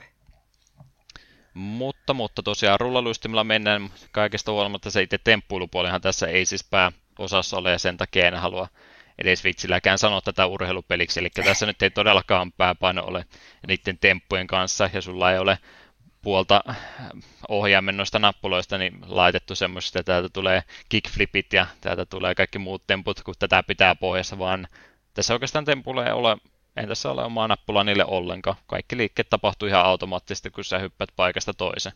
Jep. Riippuen, että painatko se tuota, niin dash-nappia samalla kun hyppäät, ja siitä vähän riippuu, että mikä temppu sitä tulee, että silleen sinällään ei, ei vaadi sorminäppäryyttä. Mm. Eikä mikään pelin objektiivinen va- äh, vaadikaan sitä, että sun täytyy joku tietty pistemäärä tempulla saada, vaan se on ihan vaan pelkkä tyyli seikka, että no, tai teki jonkun tempun tässä samalla, että se on ihan kiva, mutta ei, ei tosiaan missään kohtaa tarvitse yhtään mitään tehdä, vaan ihan automaattisesti kaikki nämä jutut tulee, vaan oikeastaan sitten ne pelin tehtävät niin löytyy sitten ihan kaikista muista jutuista, niin, niin niistä varmaan nyt sitten on kaikkein helpoin puhua, eli noita eri kenttiä, mitä tuossa tarinamoodin aikana tulee, niin niitä oikeastaan itse ainakin onnistuin neljää eri ja, tota, tota, lohkoon näitä jakamaan, eli se yleisin kenttätyyppi varmaan mitä tuossa on, niin oli, pistetään pelihaamo tuonne tiettyyn kenttään, annetaan joku pohjistus, että siellä on hei Poison Jami vaikkapa tekemässä ilkeitä asioita, niin mennäänpä sinne vähän aiheuttaa hämminkiä. Täytyy tarpeeksi graffiteja saada sitten sotkettua, tai siis taidettahan ole, ei se ole mikään sotku, vaan on taideteos, mitä nämä ruvetaan sitten tekemään. Tarpeeksi graffitia tosiaan täytyy kenttäalueelle saada tehtyä, ja nuolet osoittaa aina mihinkä suuntaan ja mihinkä paikkaan niitä täytyy tehdä. Mitä ei tulla sanottavaa näistä kentistä? No, me tätä peliä sen muutaman tunnin kun pelata, niin näitähän se lähinnä sinä aikana kerkesi olla, niin alkuun oli vähän hämmentynyt, me niin kuin kuvittelin alkuun taas enemmän sitä temppujen tekemistä sellaista, ja silleen vähän hämmentynyt ja rupesin näitä takia tekemään, mutta ei, kyllä sitä sitten muutaman kentän kun oli pelannut, niin nämä oli ihan, ihan mukavia. Joskin tässä kohtaa haluan sen huomata, että mä olin liian laiska kiinnittääkseni Pleikkari 4 ohjelta kiinni, me pelasin tätä näppiksellä ja se oli virhe. Aha. Eikö pelittänytkään niin hyvin? No, sanotaan nyt näin, että täkeä tehdessä, kun piti tehdä se quick time eventit ja pyöräyttää niin kuin tattia, niin se on nuolinäppäimillä huomattavasti vaikeampaa.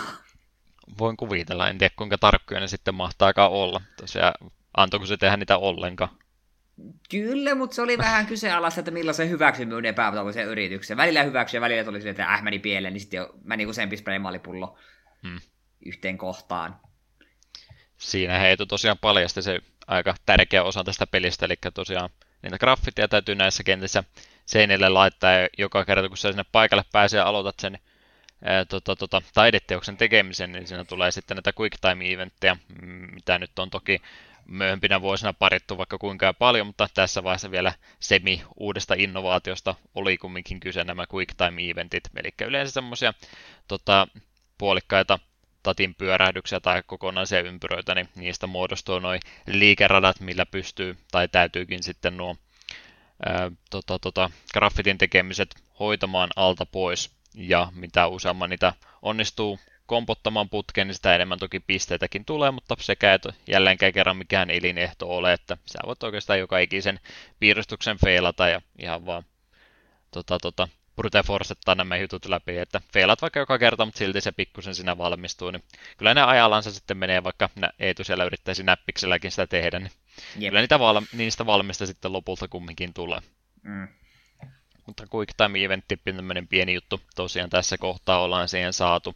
Ihan automaattisestihan tuo ei muutenkaan tapahdu, kun sä kentän kumminkin aloitat ilman noita spraykanistereita, eli sun täytyy niitä sitten näitä kenttäalueiltakin kerätä, ja silloin kun mä ekaa kertaa tätä peläisin, äh, peläisin, äh, pelasin tätä peliä, niin mä olin ihan hämillään, että miksi, ei, miksi välillä tapahtuu ja miksi nyt ei, niin mä en huomannutkaan jostain kumman syystä, vaikka siinä ihan uissa näkyykin se kanistereiden määrä, niin, määrä, niin silti en tajunnut, että okei, nämä saattaa oikeasti loppua keskenkin, niin aika paljon aikaa tuossa joutuu nimenomaan sitten niiden keräämisen kannaltakin tekemään, varsinkin jos sitten se täkin piirtäminen niin ei oikein meinaa helposti luonnistua. Jep.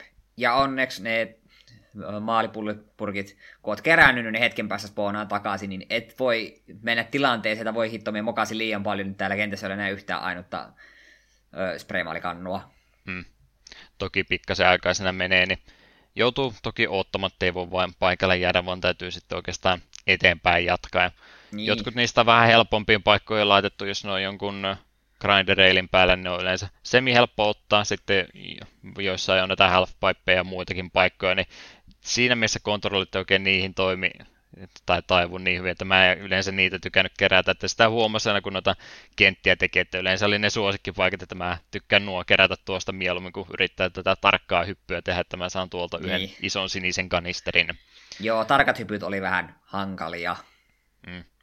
Että ei riitä pelkästään se, että linnun tietä menee tosiaan ää, tekipaikasta toiseen, vaan täytyy sitten siinä matkan varrella niitä kanistereitakin tarpeeksi kerätä, jotta maali riittää sitten niiden tekemiseen ja siitä sitä aikaakin sitten jonkin verran kertyy.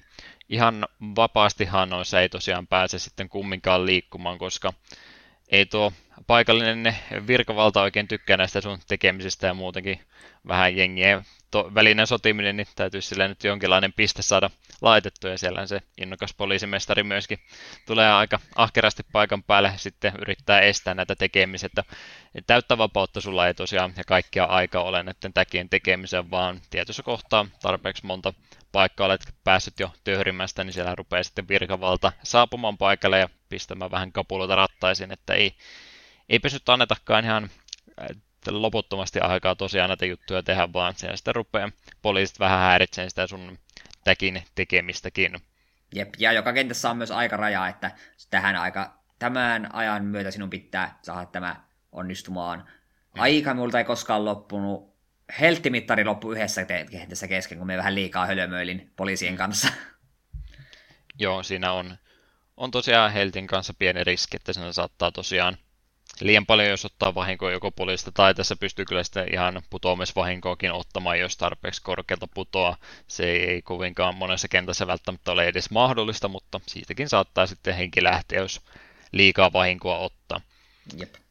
Joo, tämä on ihan siis toki tärkeää, että siinä ei nyt tosiaan ole ihan semmoista tyhjää maailmaa, vaan että saa vapaasti liikkua eikä kukaan häiritse sua. Niin siinä mielessä mä ymmärrän ne tuonne puolelle, että tä- täytyy tosiaan sitten poliisit laittaa sinne vähän häiriköimään sun tekemistä, niin jonkinlaista vaikeustasoakin tähän peliin saa aikaiseksi. Mua vaan ehkä tuossa eniten tässä toteutu- toteuttamistavassa häiritsee se, että kun sulla ei siinä alussa ole ollenkaan, sitten jossain keskivaiheella sieltä tulee pieni pataljona paikalle, toki hölmön näköisiä, niillä on hatut silmien päällä ja ne juoksee semmoista hölmöä sarjakuvaa juoksua, niin joo, ne vähän tota, tota, lähinnä hihasta ottaa kiinni ja roikkuu paidassa, ettei tässä nyt mitään vakavaa tapahdu. Se kumminkin häiritsee sen verran paljon, että kun tota, rupeat pelaamaan sitten mahdollisesti uudemman kerran, jos sä feilaat se eka kerran, niin sit sä rupeat sillä miettimään, että okei, no nyt mä tiedän vasta toisella kertaa, että mitkä tässä nyt on ne hankalimmat täkit. Niin Jep. Mä ainakin, mulla se vaikutti kovasti siihen, että okei, mä tein nämä helpot tässä näin, nyt, nyt mulla on sitten tuossa yksi täki, mutta justiin siihen kohtaan spawnaa kaksi poliisiautollista porukkaa, ja eihän mä nyt voi tehdä näitä alkuunkaan rauhassa.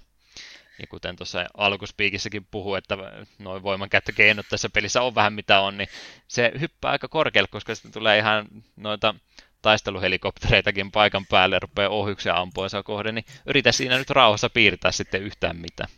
Joo, tästä me tosiaan Juhalle laitoin viestiä yksi päivä, kun olin pelailu, että että oikein, en oikein osaa sanoa, että mis, mikä on oikea voimankäyttö graffititaiteilijoita kohta. Että joo, okei, siitä tulee poliisit kun roikkuu hihassa, ymmärrettävää. Poliisikoirat, okei, ymmärrän. Sitten kun itse, poliisipäällikkö itse juoksee perässä, asettaa molemmin käsien pidelle ja ampuu sinun selkään, niin siinä kohtaa aletaan olla vähän siinä, että he, onko tämä nyt var, varmasti se tärkein rikos, mihin pitää puuttua. Mm. Sitten yhtäkkiä tulee mellakkajoukko ja kyynelkaasunkaan, sitten laskuvarjojoukko ja rynnäkkökiväärien ja sitten lopulta tosiaan ne helikopterit ohjuksille, niin sitten sit se on vähän silleen, että nyt jumalauta, tässä kaupungissa on varoisi isompiakin rikoksia. Vähän semmoista absurdia huumoriahan se toki on, kun pistetään näin paljon joukkoja liikenteelle yhden rullaluistelijan takia. Joo, tosi siitä, siitä sai kyllä äärimmäisen paljon hupia, kun katsoin Onishiman juoksua. Se oli jotenkin huvittavan näköinen, kun se juoksenteli sillä kaduilla sun perässä sitä asetta pidellen. Mm. Se on päättänyt, että tämä jätkä ei tee enää yhtään täkiä. Kyllä, kyllä siellä on ylennykset mielessä, kun saa kiinni vihdoin ja viime. Mutta on ihan siis hauska, että tosiaan se vähän vaikeu, vaikeutuu, mitä pisemmälle se kenttä menee, mutta kun sulla ei ole mitään ennalta määrättyä järjestystä, miten ne täytyy tehdä, niin sinä sitten täytyy pikkusen joko olla tuuria, kun menee se oikeassa järjestyksessä, tai sitten täytyy etukäteen suunnitella, kun on jo aikaisemmin nähnyt, että milloin ne tulee ja minkälaisella voimalla, niin pikkusen täytyy sitten suunnitella sitä, että mitkä tekit käy hoitaa ensin vaikeat alta pois, kun saa rauhassa tehdä ja sitten käy ne jättää helpoimmat viimeiseksi, koska se on vähän hankala tosiaan graffitia piirtää, kun sieltä rupeaa ohjusta satamaan niskaa yhtäkkiä. Jep, ja koska ne pienemmät tagit on semmosia, että niissä ei tule edes tuota quick time eventtiä riittää, painat nappia, niin mm. niitä rupesi aika nopeasti tekemään, sitten niin kun en välittänyt niistä alkuun ollenkaan siinä vaiheessa, kun katsoin, että okei, nyt niitä enää jäljellä kuin niitä pieniä, niin sitten vaan nopeasti rullallusteli kaikkien ohi ja sippaili mm. ne pois. Jep, jep. Tosiaan ne punaiset ainoastaan ne välttämättömiä ja sitten siellä on niitä vihreitäkin, mitkä, mistä saa sitten bonuspisteitä, mutta ne ei ihan välttämättömiä ole. Ihan tuossa peli alkupuolella haluan tästäkin sanoa, kun täytyy jotain kritiikkiä aina, aina antaa, niin alkupäässähän kun nuo kentät on pikkasen rajoitetumpia, että siellä on niitä tota, tota, tiettyjä kohtia, mistä se alue pystyy scrollaamaan eteenpäin, mutta tuossa pelin alussa on laitettu sillä, että se sitten vaan exittaa sen ke- sieltä kentästä pois, että siellä ei pysty vielä alueiden väleillä niin vapaasti liikkumaan. Niin siinä se ei vielä haittaa, mutta myöhemmässä vaiheessa peliä, kun sinne joutuu sitten useamman alueen sisällä liikkuu, niin tuossa ei ole mitään minimappia tai muuta. Niin välillä tulee aina se tilanne, että mulla on nyt se yksi graffiti jossain vielä, mutta mulla ei ole mitään kärryä, missä se on, ja mä en näe nuolta yhtään missä. Kävikö ei tule ikinä semmoista? Öö, me en kerennyt pelata niin pitkälle, että olisi päässyt alueiden välillä menemään. Mutta eikö tuolla pausemenussahan näkyy aina ainakin näkyy tämä pieni mappi, missä näkyy myös ne sitä kättävät paikat. Aha, no niin, no sä sen jotain tiedät, mitä mä en, koska mä en ainakaan huomannut. Mä en starttia painanut ikinä. Tää, tää on joku se juttu näitä kartteen missä on. Mikä se toinen peli oli, missä sulla oli kanssa kartta hukassa? Uh, se oli toi Desentti. Joo. No, mä... se, se, on se, se, on se pause-menu on tärkeä paikka, käy sillä välillä. Ei minä karttoja katso. Joo, ei, me hyödynsin sitä, senkin verran, että kerkesin pelata, niin hyödynsin kyllä heti, heti vaikka tajusin, että aah, täällähän näkyy pausemenussa minimappi ja siellä näkyy nuo, että missä on täkättäviä paikkoja. No, minä vedän ylivedon tähän mun miinuksen, miinuspuolelle nyt sitten, että siellä olikin kartta ja minä en sitä vaan huomannut. No niin, taas tässä kävi No, tämä oli tosiaan se yleisin kenttätyyppi, mitä tuosta löytyy, mutta vähän muutakin siellä sitten löytyy, että vähän vaihtelu tuolle peruspelimekaniikalle löytyy. Eli GG's alkaa aika pienellä poppoilla, siinä on toi gam ja tap sitten ne ainoat ensimmäiset siinä alussa, mutta heti alussakin justiin tulee niitä tehtäviä, että pitäisi vähän vakuuttaa vastapuoli sun mad skillseistä, että kuinka hyvin sä osaatkaan paikasta toiseen liikkua, niin tulee tämmöisiä pieniä temppujuttuja, mitä täytyy sitten tietokoneen perässä toistaa, jotta saa nämä loput jäsenet liittymään sun kerhoon. Ja ne nyt on yleensä semmoisia suht lyhyitä pätkiä, että grindat tuosta tuosta noin, hyppää tuo yli ja se on oikeastaan siinä, että kovinkaan pitkiä juttuja nämä ei ole. Oliko Eetulla niiden kanssa hankaluutta? Öm, siinä alussa tosiaan tuli tämä Tap ja saada puolelle ja sitten siinä yksi hahmo, minusta mikä sen nimi oli, mikä minut tuli haastamaan, jonka sain rekrytoitua mukaan, niin kyllä se muutaman yrityksen vaati, kun näppiksellä pelasi, niin siellä oli vähän epätarkkuutta, mutta me huomasin kyllä, että tätä peli katsoo vähän sormien vitsi, ei täysin identtisesti tarvitse tehdä.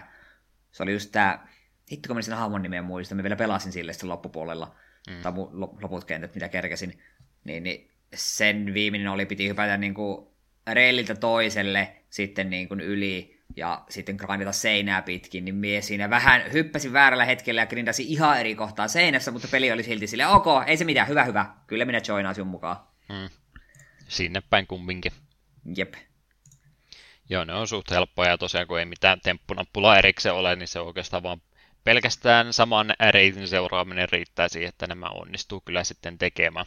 Tosiaan Joo. tätä kenttämoodia tuli ainoastaan siinä tapauksessa, jos siellä on tosiaan muita jäseniä, jotka sun tiimi haluaa liittyä, niin niissä kohtaa tätä sitten tapahtui. Jep. Se, tää, tarkistin Steamin saavutuksesta, niin Garam oli tämä hahmo. Joo. Kyllä, kyllä. Sitten jonkinlainen bossitaistelu kenttä. Ainakin näin kuvaili speedrunneja tätä näin, mutta en tiedä. En tiedä itse voinko minä täksi sitä sanoa, eli tulee näitä kohtia, missä sitten pääsee sen vihollisjengin kanssa vähän paremmin ottamaan yhteen ja näissä kisoissa sitten tarkoitus, että pitäisi ne täkit sinne selkään piirtää. Nämä huomaa kyllä aika suoraan, että nämä on suht tarkkaan ohjelmointuja ihan raiteillahan nämä liikkuu, eli yleensä tosiaan kolme, kolme aina jäsentä siinä yhtä aikaa sua vastaan on kisaamassa ja tarpeeksi lähelle menet, niin se kisa sitten siinä vasta alkaakin ja kymmenen kertaa pitäisi jo kaikkien kolmen selkään sitten ehtiä spreijaamaan pikkasen siinä aikana, kun ne yrittää sulta karkuun päästä. Eli ne ei todellakaan vapaasti liiku siellä omaa ajatuksen mukaan, vaan ne menee kirjaimellisesti ihan raiteella. Kun sä oot kerran nähnyt sen loopin, mitä reittiä ne menee, niin sit sä pystyt ehkä vähän miettimään mahdollista oikoreittiä tai muutakin. Nämä oli ehkä itselle ne epäsuosikimmat kentät tässä koko jutussa, että joo, vaihtelua toki tuli, mutta kun nämä on niin tosiaan raiteilla meneviä juttuja, ja sitten tässä pitäisi kumminkin se ö, aika iso määrä tuota spraymaalejakin saada siinä matkan varrella mukaan, niin monesti vaan kävi sillä että loppu maali keskeä täytyy sitten vaan katsella siinä, kun ne vaan rullailee sun ohitte odottaa, että tulee tuosta seuraavasta kohtaa taas sitten lisää maalia, niin päästään hommaa jatkamaan. Mä en oikein näistä kentistä hirveästi välittänyt. Joo, niin en tällaisia kerran nyt edes nähdäkään. Uh-huh. Ei päässyt niin pitkälle. Ei, en, en kerran, noin kaksi tuntia kerkesin pelailla ja muutaman kenteen yrittämään muutaman kerran. Joo. Mutta mainitsit speedrunin, niin minä avasin minulle välilehteen pitävä tästä pelistä speedrunia katsella ihan huvikseen, kun on nauhoitukset tehty. Jep, ei ole todellakaan. 40 minsaa pitkä, niin ei ole pitkä speedruni tämäkään. Joo, ei, ei ollut kovinkaan hyviä kenttiä minun mielestä nämä, ja ainoa miten sitä nyt voi helpottaa, niin ottaa tuon Dab-hahmon sitten itsellensä, kun sillä oli se oma ominaisuutensa, että se pystyy 30 kanisteria kerralla pitää, mikä on juurikin se tarkka määrä, kuinka monta tarvitaan noiden kenttien läpäisemiseen. Ei edes puhuttu siitä, että jokaisella hahmollahan oli vähän ne omat ominaisuutensa. Mä en edes ole lukenut, että mitä ne on, mä vaan otin, että no, joka kerta vähän eri hahmolla vetää. Eipä niissä nyt oikeastaan muuta ollut, että jotkut onnistu spreijaan nopeammin ja täpi pysty pitää enemmän kanistereita ja ehkäpä niillä sitten eri tota, huippunopeuksia tai muuta oli, mutta eipä nyt se hahmovalinta mitenkään äärimmäisen tärkeä tässä ollut. Joo, kolme statsia niillä näkyy olevan, näkyy sellaisina mittareina, ja en kyllä kiinnittänyt niihin jo huomiota. Beatillä pelasin, kunnes unlockasin Garamin, ja Garamilla pelasin sitten vielä muutaman kentän. Mm. Ei ole tosiaan mikään iso strateginen muutos, kenellä sinä vetää. Saa ihan kaikkia hyödyntää tasapuolisesti, jos vaan haluaa. Ei jää siitä tosiaan kiinni.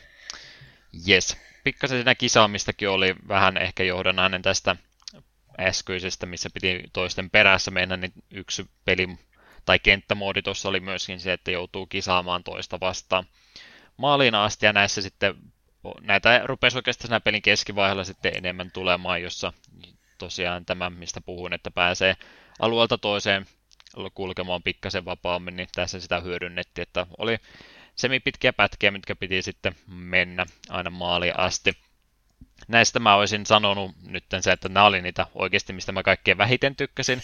Mun ongelma oli se, kun nämä oli tosi pitkiä pätkiä ja mä en tiedä missä se maali oli, mutta minulle on juuri informoitu, että tästä pelistä löytyy kartta, niin mä nyt oletan, että siellä varmaan nämä kartassa näytettiin, mihinkä pitääkin mennä. Näin voisi kuvitella. Niin, mm, niin ehkä enää sitten ollutkaan niin huonoja, koska siinä piti hyödyntää sitä tietotaitoa, mitä siinä pelin alkuvaiheella olit ehtinyt keräämään, mutta minä kun en edes kartasta katsonut, mihinkä piti mennä, niin nämä tuntuu aivan kamalta ensiksi, kun mun piti vaan mennä sen toisen tota, pelaajan perässä sinne maaliin asti ekan kerran sitten toisella kertaa yrittää mennä sinne nopeammin ja muistaa se koko reitti. Mutta jos se nyt sitten karttoon, niin ehkä mä nyt annakaan se enempää miinusta tällekään. Voi voi. Aina sitä jotain oleellista jää näköjään huomaamatta, vaikka kuinka paljon yrittää pelata. Mm. Mutta siinä oikeastaan ne kenttätyypit, mitä JZ Radiosta löytyy, ja näitä sitten aika vapaasti siellä laitetaan tietynlaisen järjestykseen, että ei yleensä kahta samanlaista kenttää kovinkaan usein ainakaan peräkkäin tule. Tuosta tosiaan justiin puhuttiin aikaisemmin, että suht avoimia alueita tässä tosiaan on, ja varsinkin siellä loppupäässä niin sitten hyödynnetään monta aluetta yhdellä kertaa, että ne soljuu kivasti yhteen. Jes, jes. Mennäänkö tuonne kontrollipuolelle vaikka seuraavaksi? Juu. Mitenkä hahmo ohjastui. Siitäkin kyllä jo vähän puhuttiin, mutta puhutaan uudesta.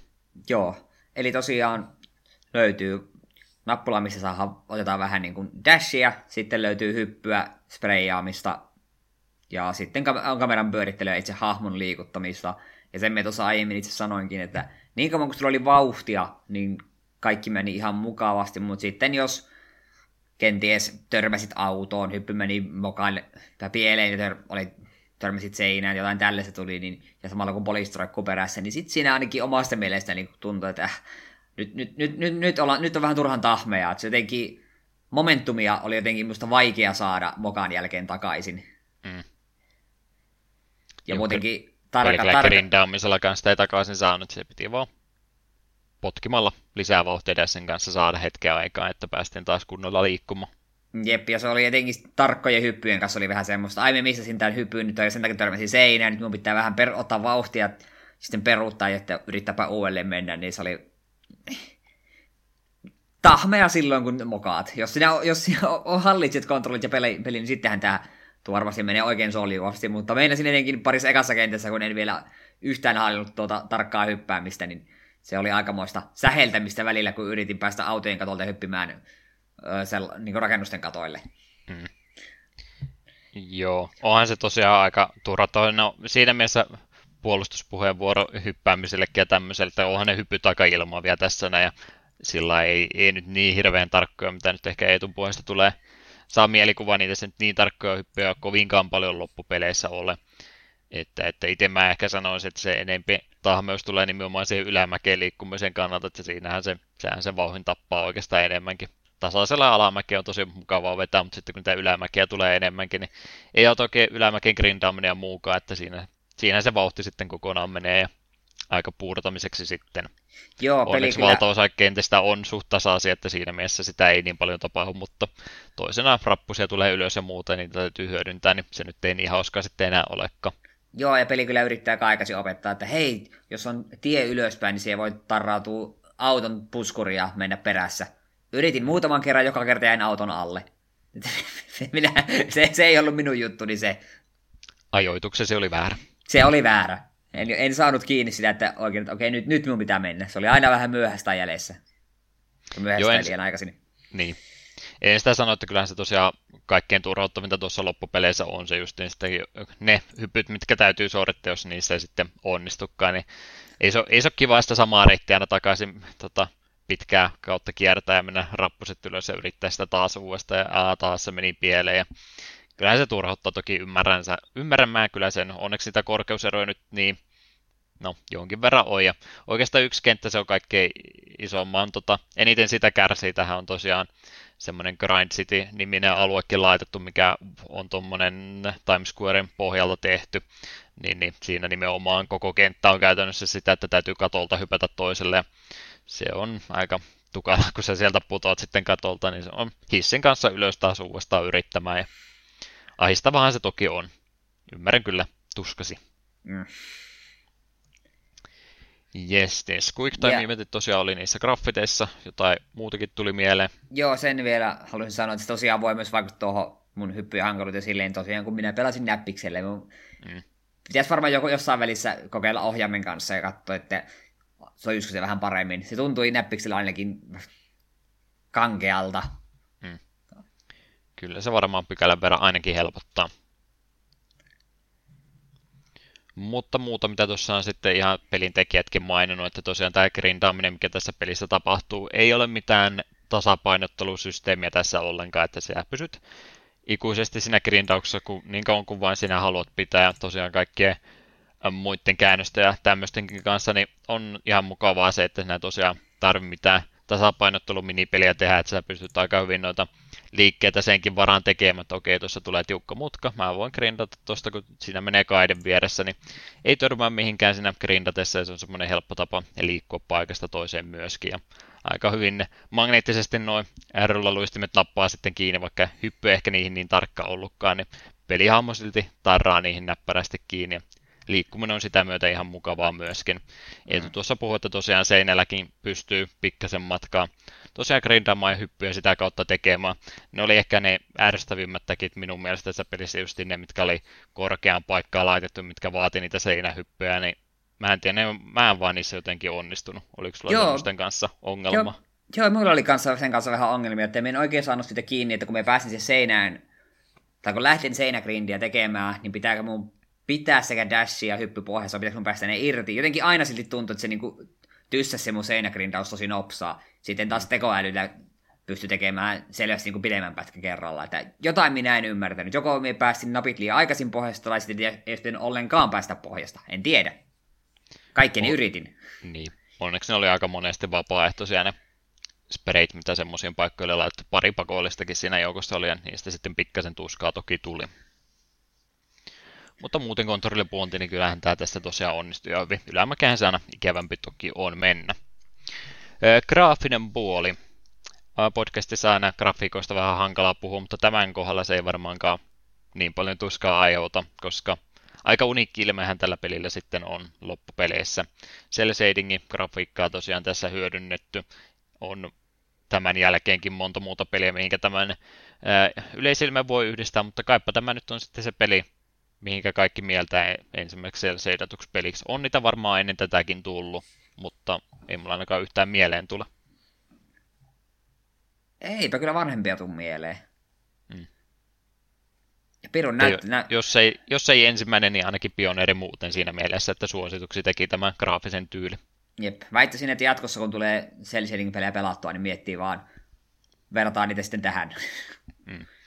Että tässä kohtaa jo tarpeeksi tehoa oli ja muutenkin sitten vaikka Dreamcastilla varmasti olisi sillain realistisempaakin peliä saanut aikaiseksi sen mua nyt esimerkkinä, että onhan se nyt tietysti Polygon ja muilla määrillä varmastikin pyyhkii ZZ radiolla lattia, mutta miettii, että kumpi näistä kahdesta on ikääntynyt paremmin, niin sitä varmaan ei tarvitse kysyäkään. Juu, aivan pirun nätti peli edelleen. Ei todellakaan missään vaiheessa, vaikka melkein 20 vuotta vanha peli on kyseessä, niin ei missään vaiheessa tullut itselle sellaista fiilistä, että pelaanpas minä nyt vanha, vanha ja kankea tämän ikäluokan peli, että se on semmoinen hyvä tota, tulevaisuussuoja aina kun siellä tuo grafiikkaa käyttää, niin peli näyttää edelleenkin tosi hyvältä. Toki nyt me täytyy vielä muistaa, että me pelataan sitä HD-porttausta tästä näin, missä on toki parempi resoluutio kuin siinä Dreamcast-pelissä, että vähän nyt toki huijataan tässä siinä mielessä, kun pelattiin tämmöistä uudelleen julkaisua tästä, mutta muutenhan ei, ei siinä mitään muuta muutoksia siihen grafiikkaan ole tehty, mutta kuin resoluutiota sitten nostettu. Mm. Alkuperäinen pelikin kumminkin hyvältä näyttää. Tosiaan toi yleisilme oli tämmöisen artistin kuin Ryuta Uedan käsialaa, ja hän on muun muassa inspiraation lähteeksi maininnut justin tuon Parapate-räpperin. Ymmärrettävä, että mitenkä siitä on voinut sitten ilmettä saada. Kovin värikäs pelihän sekin oli kyseessä, niin ymmärrän minkä takia siitä varsinkin inspiraatiota on saatu. Ja muutenkin tosiaan, kuten tässä moneen kertaan jo puhuttu, niin nuorisokulttuuri aika tärkeässä roolissa sitten ollut tämän maailman luomisen kannalta. Ja, ja muutenhan tässä tosiaan, mil- miltä tämä peli näyttää, niin aika paljon me liikutaan japanilaisessa tämmöisessä kaupunkimaisemassa, mutta en mä ainakaan mit- voi väittää, miten tämä muuten sellainen yltiön japanilaiselta peliltä tuntuisi. Tuommoisia kaupunkialueita, niin kyllä mä olisin voinut kuvitella ihan yhtä hyvin, että ne olisi jossain muussakin isossa kaupung- kaupungissa voinut olla, että semmoinen Japanin omituisuus niin ei mun mielestä missään kohtaa tässä peliä paista läpi. Joo, ei minunkaan mielestä. Kaupungin nimi on Tokioto, niin se nyt on Niin. ainut semmoinen, että okei, tämä on varmaan Japanista tai Tokiosta olevinaan, mutta kyllä mä olisin ihan, jos tämä peli, kaupungin nimi olisi ollut vaikka New York jotain, niin Neo New York, ihan sama jotain tällaista, niin olisin ollut ok. Mm. Olisin uskonut. Että ei tosiaan niin, niin japanilaista peliltä tunnu, vaikka muuten onkin. Eh, Suunnitteluja siltä puolta varmastikin jo helposti mieltää japanilaiseksi peliksi, mutta ihan niin kuin pelkästään eh, screenshotteja ja muuta katsomalta, niin ei välttämättä sitä ajattele, että tämä nyt ihan mikään japanilainen peli olisikaan. Jep. Että, että siinä mielessä ihan, ihan kaikille tuntuu ja niitä, jotka aina vieraksuu kovasti, että minä en mitään Japanipelejä pelaa, niin ei, ei, ei ole se ainakaan tämän pelin pelaamisen kannalta mikään este. Mm. Ihan semmoiselta universaalilta kokemukselta tämä vaikuttaa, että helposti voisi mihinkä tahansa muukin paikkaan tämän alueen mieltä. Toki eh, mun piti ehkä säästää tämä myöhempään vaiheeseen, mutta otetaanpa tämä nyt vaikka tähän kohtaan esille. Eli Segahan tosiaan peli julkaisi. Mä en tiedä, oliko niillä jotain epäilyksiä tämän pelin kannalta, että mitenkä, mitenkä tämänlainen, tämänlainen peli menestyisi sitten muualla maailmassa. Japanilainen peli toki, vaikka ei niin japanilainen kuin ehkä muut oli, mutta huoleen aiheita silti, että myykö tämä nyt sitten missään muualla yhtä hyvin kuin täällä Japanissa.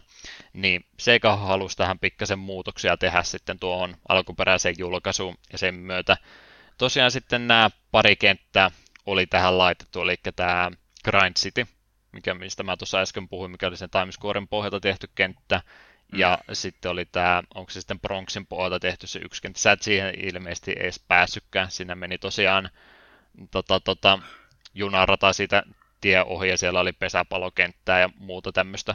Joo, ei tasainen urbaanikenttä. Joo, sä et sinne asti päässytkään, mutta nämä kaksi kenttää oli sitten lisätty tähän näin, ja niillä yritettiin nimenomaan myöskin saada sitten vähän länsimaisia pelaajia houkuteltua enemmänkin tuota peliä kokeilemaan. Muitakin muutoksia tähän tuli, mutta puhutaan musiikista kohta lisää, niin vähän yritettiin tosiaan sitten sitä länsimaista juttuakin tähän peliin saada mukaan. Puhutaan siitä kohta kyllä lisää, mutta pikkasen muutoksiakin tähän oli sitten yritetty sitä kautta laittaa.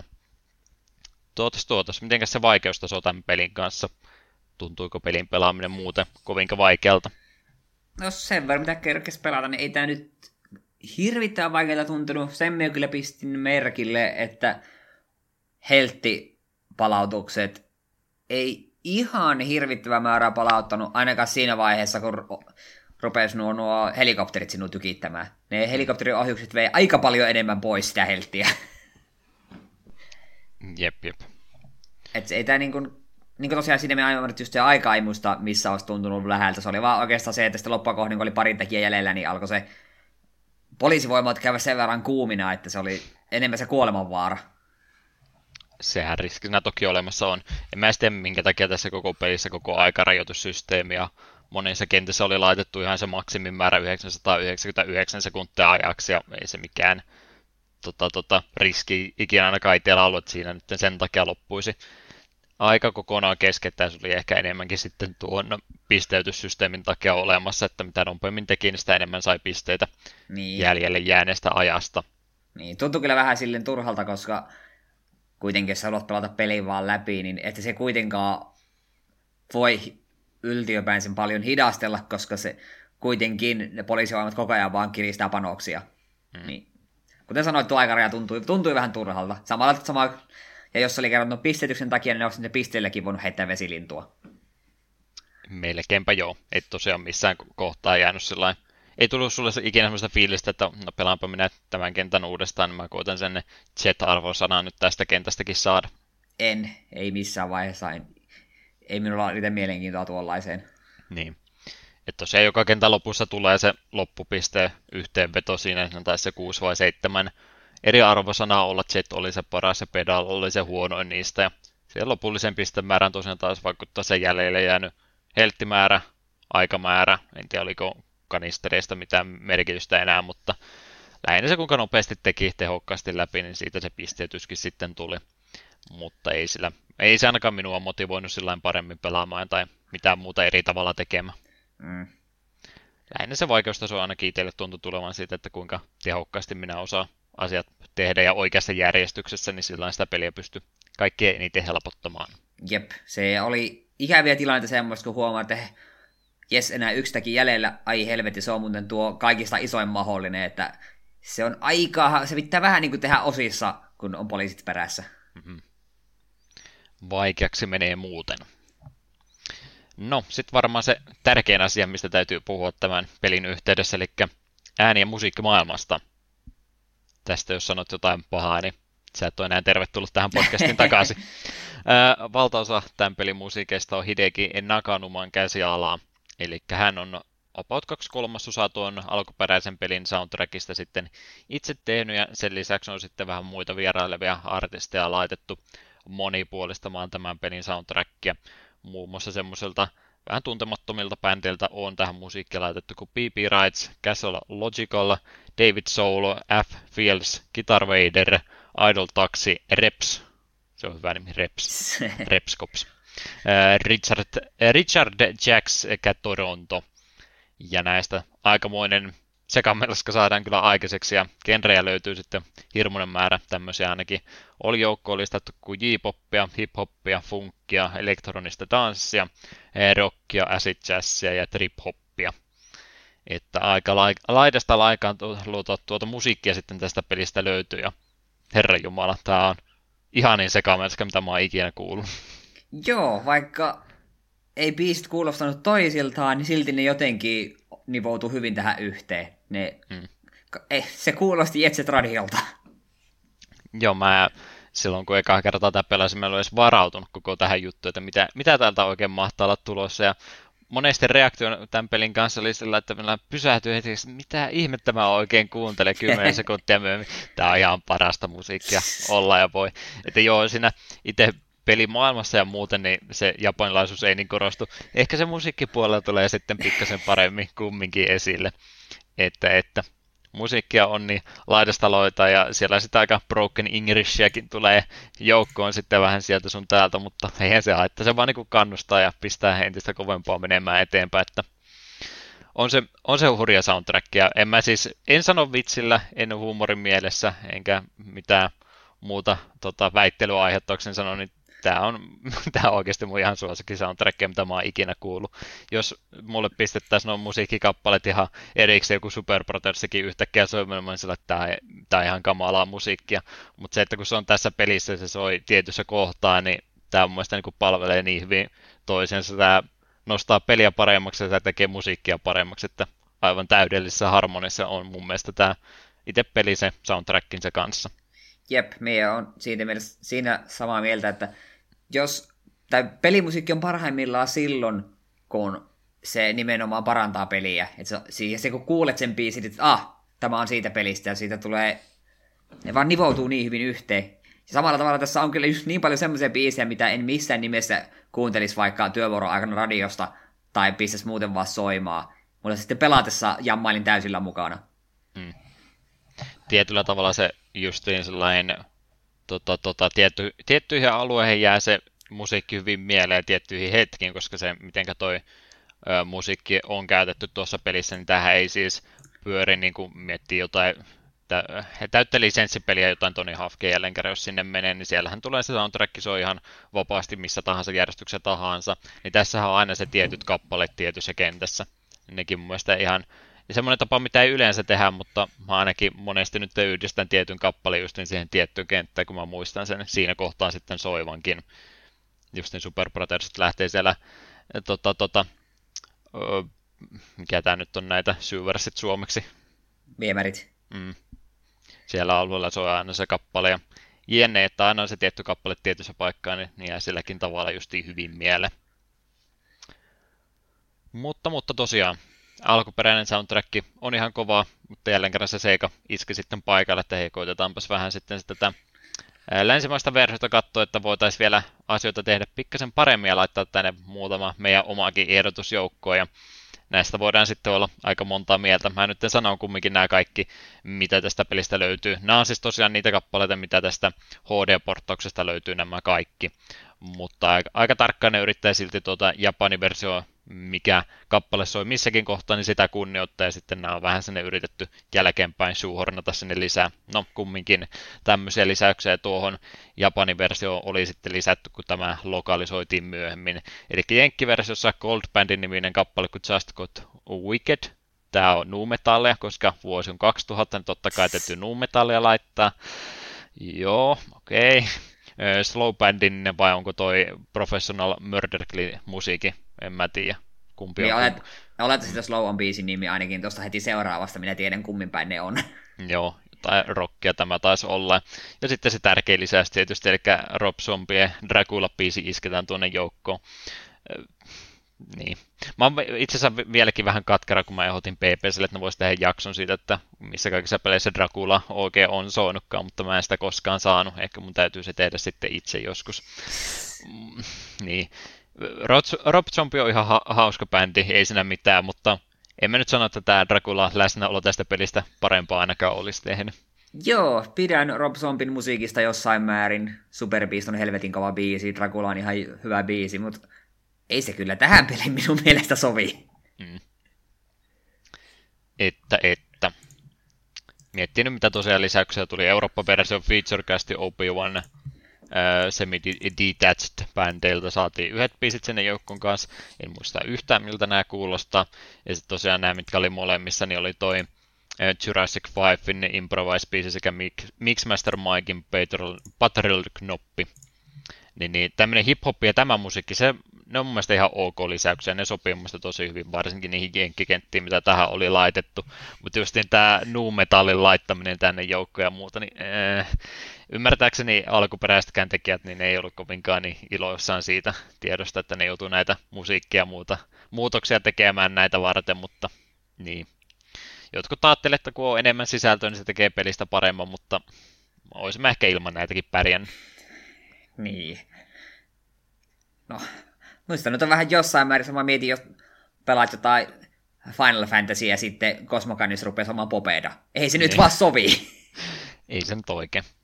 Ja jos ei se ollut alkuperäisten tekijöiden tahto, niin ei se hyvä ole. Eli turhia lisäyksiä sitten kumminkin. Sori Rob Mm, jep. Zombie, mutta vähän turha oli tällä kertaa. Jep. Hienoa musiikkia teet silti, mutta älä, älä, sinä, älä Jetsitradioon mene. Oli niin hyvä soundtrack jo muutenkin, että ilmankin oltaisiin pärjätty. Jes, muutenhan tosiaan tämä lokalisoitu versio, niin kaikki ääninäyttely on oikeastaan englanniksi käännetty, mikä ihan hyvä onkin sitten minun mielestä, että ei sitä ei ei minun mielestä se japani äänet tähän olisi yhtään mitään lisää tuonut, jos ne olisi jätetty vaikka jossain roolipeleissä ja tämmöisessä siitä tykkäänkin, niin tässä oli mun mielestä ihan hyvä, että englanniksi oikeastaan kaikki puhe sitten kuultiin. Jonkin verran siellä tosiaan niitä kadulla kulkijoita tulee vastaan, niin jotain japaniksi siinä sitten yksittäisiä fraaseja heittelee, mutta ne nyt ei sieltä sillä niin hyvin edes nouse sieltä esille. Hyvä oli, että oli englanniksi tosiaan puhepuoli tehty. Jep, tärkeimpinä tiedot totta kai Professor K ja sitten Onishima. Onishiman poliisikuulutuksessa oli, hänellä oli mainio ääni. Oli kyllä. Ääninäyttely siis oli toteutettu myöskin erinomaisesti. Jep. Jeps, mitäs muuta meillä vielä tästä pelistä olisi kerrottavaa, eli tästä jo puhuinkin jo aikaisemmin, että tuo, tuo, tähän lokalisoitu versio oli ne pari jenkkikenttää laitettu lisäksi, ja jonkin verran myös noiden hahmojen kansalaisuuksia oli myös muutettu. No, tuosta nyt piti sulta ihan yli, ylipäätänsä kysyä, ja tosiaan olisi voinut jopa loppukysymykseksi säästää, säästää, mutta mitä mieltä sä tämmöisestä olet, että yritetään tällä tavalla eri tota, demografioita niin tavoitella sillä, että ruvetaan tekemään tämmöisiä muutoksia niin kuin julkaisijan toimesta, eikä ehkä alkuperäisten te- tekijöiden halusta. En pidä, On. että tällaista tehdään. Suorastaan pyhäin häväistys. Jättäkää ainakin minun peliini rauha. No pyhänävössä on aika voimakas sana, mutta jotenkin niinku tuntuu vaan typerältä. Kun se, kun se pistää heti sille niinku silmään, tai tästä, tästä, tästä tapauksessa korvaan. Sieltä ei, tää ei kuulosta nyt oikealta. Että ne pari kenttää mun mielestä olisi ihan ollut hyvä, että ne olisi ollut siinä Japanin versiossakin, mutta ehkä se musiikkipuoli justiin niin jotenkin on ristiriitaista tuon muun tota, OSTn kanssa sitten, että se vähän hämmentää ainakin minua. Niin, me niinku näen vaan mielessä niinku bisnesmiehet puhumassa. Tilastojen mukaan tämä peli myy paremmin, kun me lisäämme tänne yhden biisin Rob Zombieta. Niin, 20 vuotta kumminkin ollaan tultu ajassa eteenpäin en, tänä päivänä ei enää semmoista huolta ole, että melkeinpä jopa myyntivaltti on se, että heitä on japanilainen peli, että sillä, sillä jo myydään pelkästään. Ymmärrän, että tuohon aikaan ehkä vielä oltiin pikkasen huolissa, että onko tämä nyt liian omituinen peli, mitä me voidaan tehdä se eteen. Ymmärrän senkin kannan, mutta tänä päivänä, jos oltaisiin saman tilanteen edessä, niin en usko, että kukaan julkaisija enää tämmöistä ratkaisua tekisi. Älä, älä sano tuollaista. No ei sitä tiedä. Minusta, minusta rupeaa tulemaan hyvin kyyninen pelijulkaisijoiden suhteen. Voi tulla. Mikromaksuja ja Jet Set Radio on sitten vaan lisää. Ah, Jeps. Jet Grind äh, Radio nimellä tosiaan tuo peli tuolla Jenkeissä sitten alun perin tunnettiin, mutta siitäkin nimestä sitten jatko-osan yhteydessä luovuttiin. En tiedä, mistä toi Grind-sana siihen nyt haluttiin yhtäkkiä laittaa. Molemmat nimet mun mielestä ihan hyvältä kumminkin kuulostaa. jep, mutta Jetset. Radio jotenkin sointuu paremmin. Pykälä ainakin. Eikä Mutta ne halus, ti- halus sillä Grind-sanalla niin tuoda sitä tota, tota, ekstriimeisyyttä vähän paremmin esiin. No joo, jotenkin se vaan tuossa Jet Grind Radio ei samalla tavalla solju kivasti. Sun mielipide on kumminkin tärkeä. On. Näinhän se on. Jes, jes. No, no mitäs Eetu, muita versioita tästä pelistä ollaan sitten aikojen saatossa nähty? Joo, hämmentävä kyllä tästä pelistä löytyy Game Boy Advance-versio, jonka kehitti Vicarious Visions vuonna 2003. Isometrinen peli oli kyseessä. Aika pikselöity, ei oikein selseidattu. Grafiikka on tainnut GPStä tehot hirveästi riittää. Ja, ja muistimäärä aika rajallinenkin, niin ymmärtääkseni siinä oli siis ihan musiikkia musiikkia, niin kuten tässä, tässäkin pelissä, mutta ne oli sitten vain semmoisia 45 sekunnin pieniä sampleja ja oliko niitä sitten kuusi yhteensä. Jotain tämmöistä mä siitä luin. Tai aika erilainen kumminkin. Mm. Mutta ehkä saattoi odottaakin. Jep. Tuskinpa kukaan GBA-versiota osti että oh, tämä on varmaan ihan yhtä hyvä. Mm. Sitten vuonna 2001 japanilaisille mobiilialustoille julkaistiin Typing Jet. Onko tämä Typing of the Deadin ja Jet Set Radion yhdistelmä? Pakkohan se olla, en mä mitään muuta ajatusta kyllä keksi, mikä tämä voisi olla. No, kai se toimii. Mä en Sitten, kyllä vaan tiedä miten. Onko se siinä paikallaan tuijottaa seinään, se, tulee, se piirtää graffitia samalla, kun sä näppäilet oikeita sanoja. Niin ehkä se on vähän niin kuin shooter, että se liikkuu itsekseen ja sitten se pitää äkkiä kir- naputella oikein. En minä tiedä. Jotain omituista kumminkin. Jep.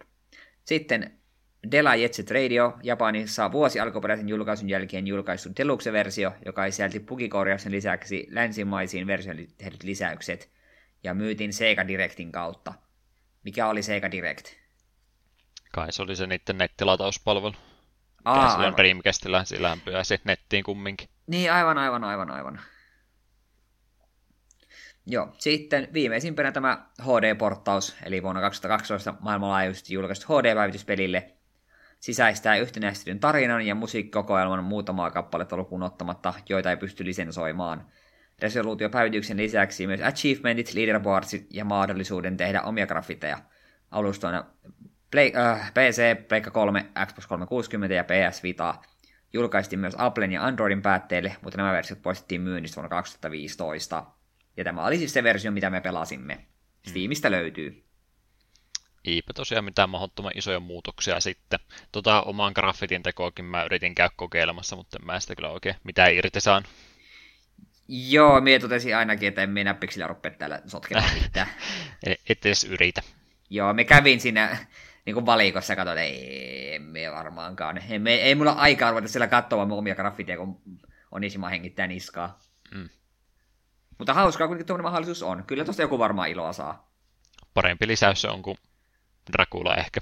Onko tämä se meidän ku- kuumin hot take tällä kertaa? Ehkä se on. Joo. Otetaan palautetta tästä väittämästä vastaan sitten. Ja tää pelillähän on jopa yksi jatko-osa Jet Set Radio Future Xboxille 2002. Oletko tätä pelannut? IO Xboxia ollut, niin Ai valitettavasti ei. Niin.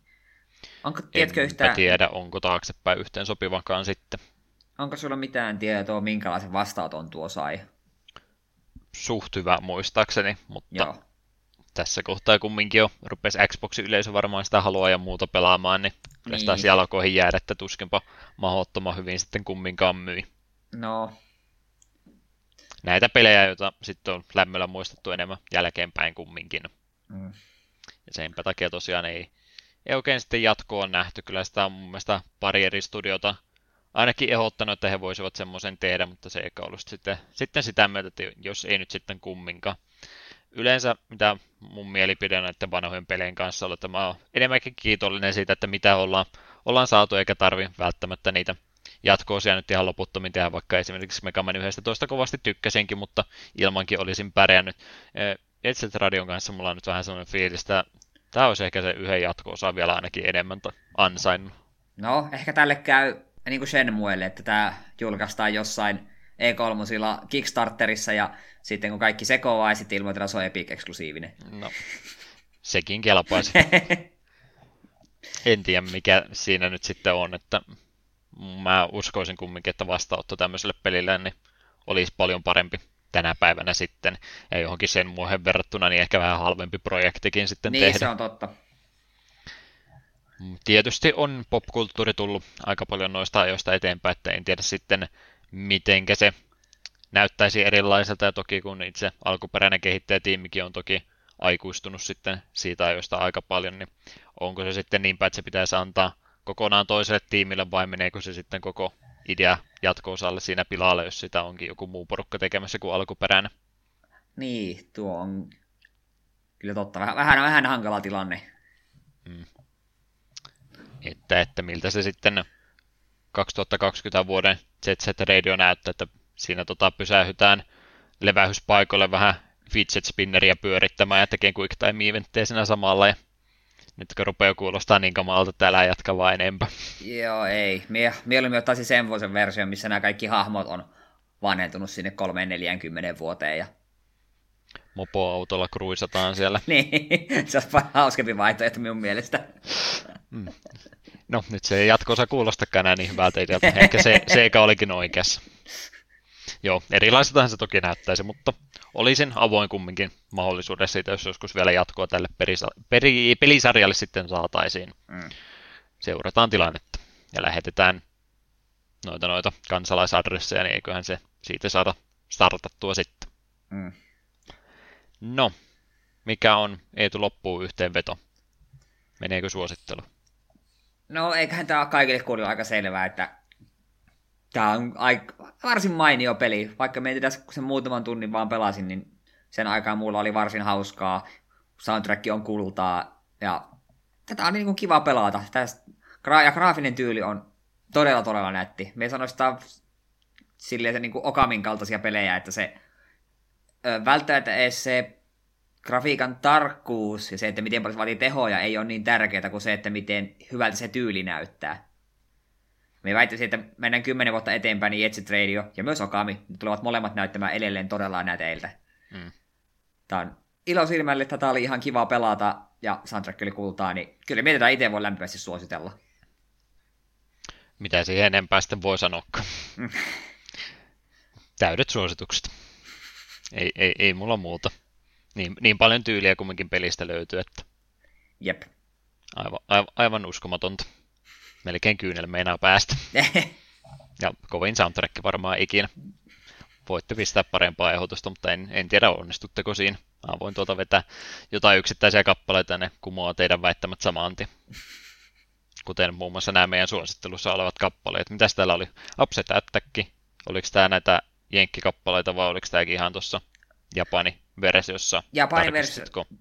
Tämä on, minun käsittääkseni tämä on ihan Japanin version biiseiksi. Tämä, tämä on näitä, kun poliisit rupeaa hengittämään kunnolla niskaa. Joo, taisi olla kyllä joo. Mainio biisi. Tämä, tämä tykkäsin todella paljon. Mä en oikein tiedä, miten mä tätä omaa valintaani kuvailisin. Sanooko tämä nimi pelkästään mitä? Kun mä kuvailin sulle, niin sit sä tunnistat saman tien ehkä, mutta muuten. Ää, kyllä me tuo nimestä tunnistan, että me kuuntelin sitä tuossa ennen autosta alkua, niin tuli noita biisejä, mitkä, mitä kuuntelin muistin virkistykseksi, mutta en nyt osaa yhdistää, mikä se oli. Mischievous Boy on tosiaan kappaleen nimi, ja tää nyt sitten sitä ehkä omituisinta, mitä tästä pelistä löytyy, mutta mä en vaan pysty lopettaa tämän kappaleen ajattelemista. en sen jälkeen, kun mä tätä ekaa kertaa pelastan, aina välillä tulee mieleen soimaan, että mikä tämä kappale on, miksi, miksi tämä on tehty. Eli tässähän siis kuuluu naisääni alussa. Mä en tiedä, onko tämä Jenkkien sitten tuolta 911 vai mistä, kun tämä jotain emergency serviceä siinä sanoo alkuunsa. Sitten se tulee yhtäkkiä biitti sinne taustalle ja sitten tulee joku tota, huonoa englantia puhuva ranskalaisittain naisääni, joka vaan puhuu Chameleon Machinea. Se on koko kappale oikeastaan siinä. Mä, mä, en, mä en ymmärrä, miksi mä tykkään tästä kappaleesta niin paljon, mutta tämä on mulla oikeastaan kaikki viisi vuotta soinut päässä. Aina vähän väliin se putkahtaa takaisin ja mä en siitä pääse viikkokausiin sitten ero. Aivan, Ei. aivan järisyttävä biisi. Eli jos olet tekin miettinyt, millaista on Juhan pääsisässä, niin se on, tuollaista se on. Tommoselta mun pääsisällä oikeasti kuulosta, se on erittäin hyvin sanottu. Mutta semmoista kappaletta tähän väliin vielä kuunnellaan ja sitten olisi varmaan aika ruveta jaksoa päättelemään.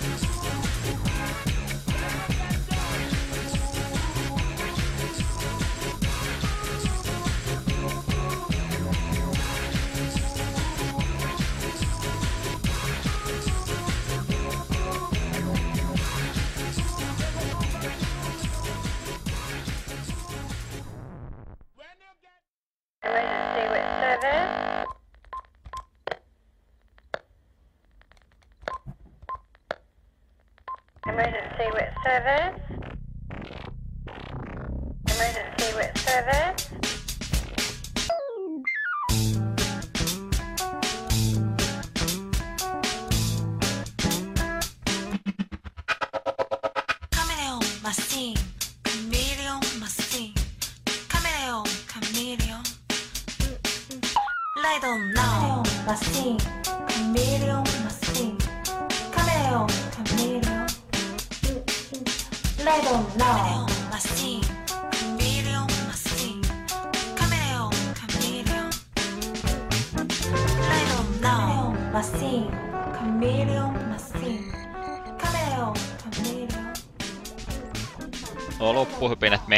Tätä jaksoa varten läpikäymättä, niin kerrotaanhan tässä nyt sitten vielä, että tulevaa, tulevaisuus tuo tullessaan, mitä etu siellä tulevia jaksoja olisi tulossa. Joo, seuraava jakso 28. Earthworm Jim. Sitten 3.9. on vähän selviytymiskauhua, tai no kauhuräiskintää Fear. 17.9. kuollaan miekasta, Die by the Sword. Ja uusin lisä, lisäys ensimmäinen kymmenettä, huhhuh, siinä ollaan jo pitkällä vuodella menossa. Ja Atari 2600 sen Pitfall. Jep, ei olla Atarin pelejä nyt vielä oikein käsitelty muuta kuin Dragsteria melkein puolessa jaksosta, mutta lähtökohdat sille ke- keskustelu oli jossain ihan muualla. Ei ole kumminkaan kunnolla pelattu mitään Atari 2600 sen peliä, ja tuo nyt varmaan niistä ehkä se tunnetuin tai sellainen yksi arvostetuimmista ainakin, niin se on mun mielestä varmaan ihan hyvä keskusteluaikki sitten. Mm. Vähän monipuolistetaan jälleen kerran tuota meidän jaksokatalogia, mitä kaikkea me ollaankaan sitten aikanaan tehty. Jep, Kyllähän ja tuo- siinä valikoimaa tuo- on. Jep, ja tuo ei vaadi sinulta kovin paljon panostamista, niin voit pelata klassikkia enemmän. Sä arvasit tasan tarkkaan, minkä takia mä sen valkkasin. No, nyt kävi näin. Ehkä mä oon 60 jo tuossa kohta. Jos mä oon kahdeksan tuntia joka päivä pelannut, niin se voi olla mahdollista. Oi voi voi. Yhteydenottokanavat takapölkky.wordpress.com, takapölkky.gmail.com ilman niitä öön pisteitä. Facebook, Twitter ja Discord myöskin kanavat on, joita saa hyödyntää. Mistä löytyy Eetu? Klaus-nimimerkin takaa vähän kaikkialta Twitterissä dö eteen. Ja sitten missäs Juha löytyy? YouTube, Twitch ja Twitteri, Deokin on nimimerkki. Klassikkiserverin nuo nimet tai serverilistat kerrotaan tuossa 13. päivä, eli ensi jaksolla tiedä jo missä serverillä pelataan, niin mä voisin teille kertoa, että voitte tulla sitten striimisnaippaamaan mua niin kauan, kunnes mä uninstallaan koko peli ja voidaan jatkaa takapölkkyjaksojen tekemistä normaalisti. Semmoinen jakso meillä tällä kertaa, kyllähän siinä juttuja jälleen kerran pariksi tuntia tuli, niin ihan perusvahva takapölkkijakso jälleen kerran siis ollaan nautettu. Moody Shuffle oli tuo kappale, mitä mä tonne taustalle olin laittanut. Tää taisi olla lähinnä semmonen kokoonpano noista useammasta kappaleesta, semmonen pieni miksi siis kyseessä ja ollaan noita biisejä tuossa jo paljon kuultu ja paljon hyvää puhuttu. Melkein pitäisi kokonainen jakso tehdä pelkästään tuon pelin soundtrackista kuunnella vaan se rauhassa läpi. Se olisi ihan hyvä jakso oikeastaan. No, se on sitten, kun tulee joku semmonen vai, että jompikumpi ei kerkeä nauhoittamaan ollenkaan, niin isketään soundtrack vaan SoundCloudia, se on siinä. Mm. Joo, ei yhtään mitään muuta, Niin. vaan uppaa sen sinne suoraan. Hyvää sisältöä siis. Yes, se olisi oikeastaan se jakso sitten siinä kohtaa paketissa. Onko ei tule jotain saatesanoja mietittynä tähän jakson päätökseksi vielä? Äh, no, me tuossa äsken tajusin, että en mä mitään valmistanut, niin mietin jotain syvällistä viisautta, mitä on vaikka tämän viikon lopun aikana oppinut, niin totean vaan, että tosi pelaajat pelaa Smashia GameCube-ohjaimella.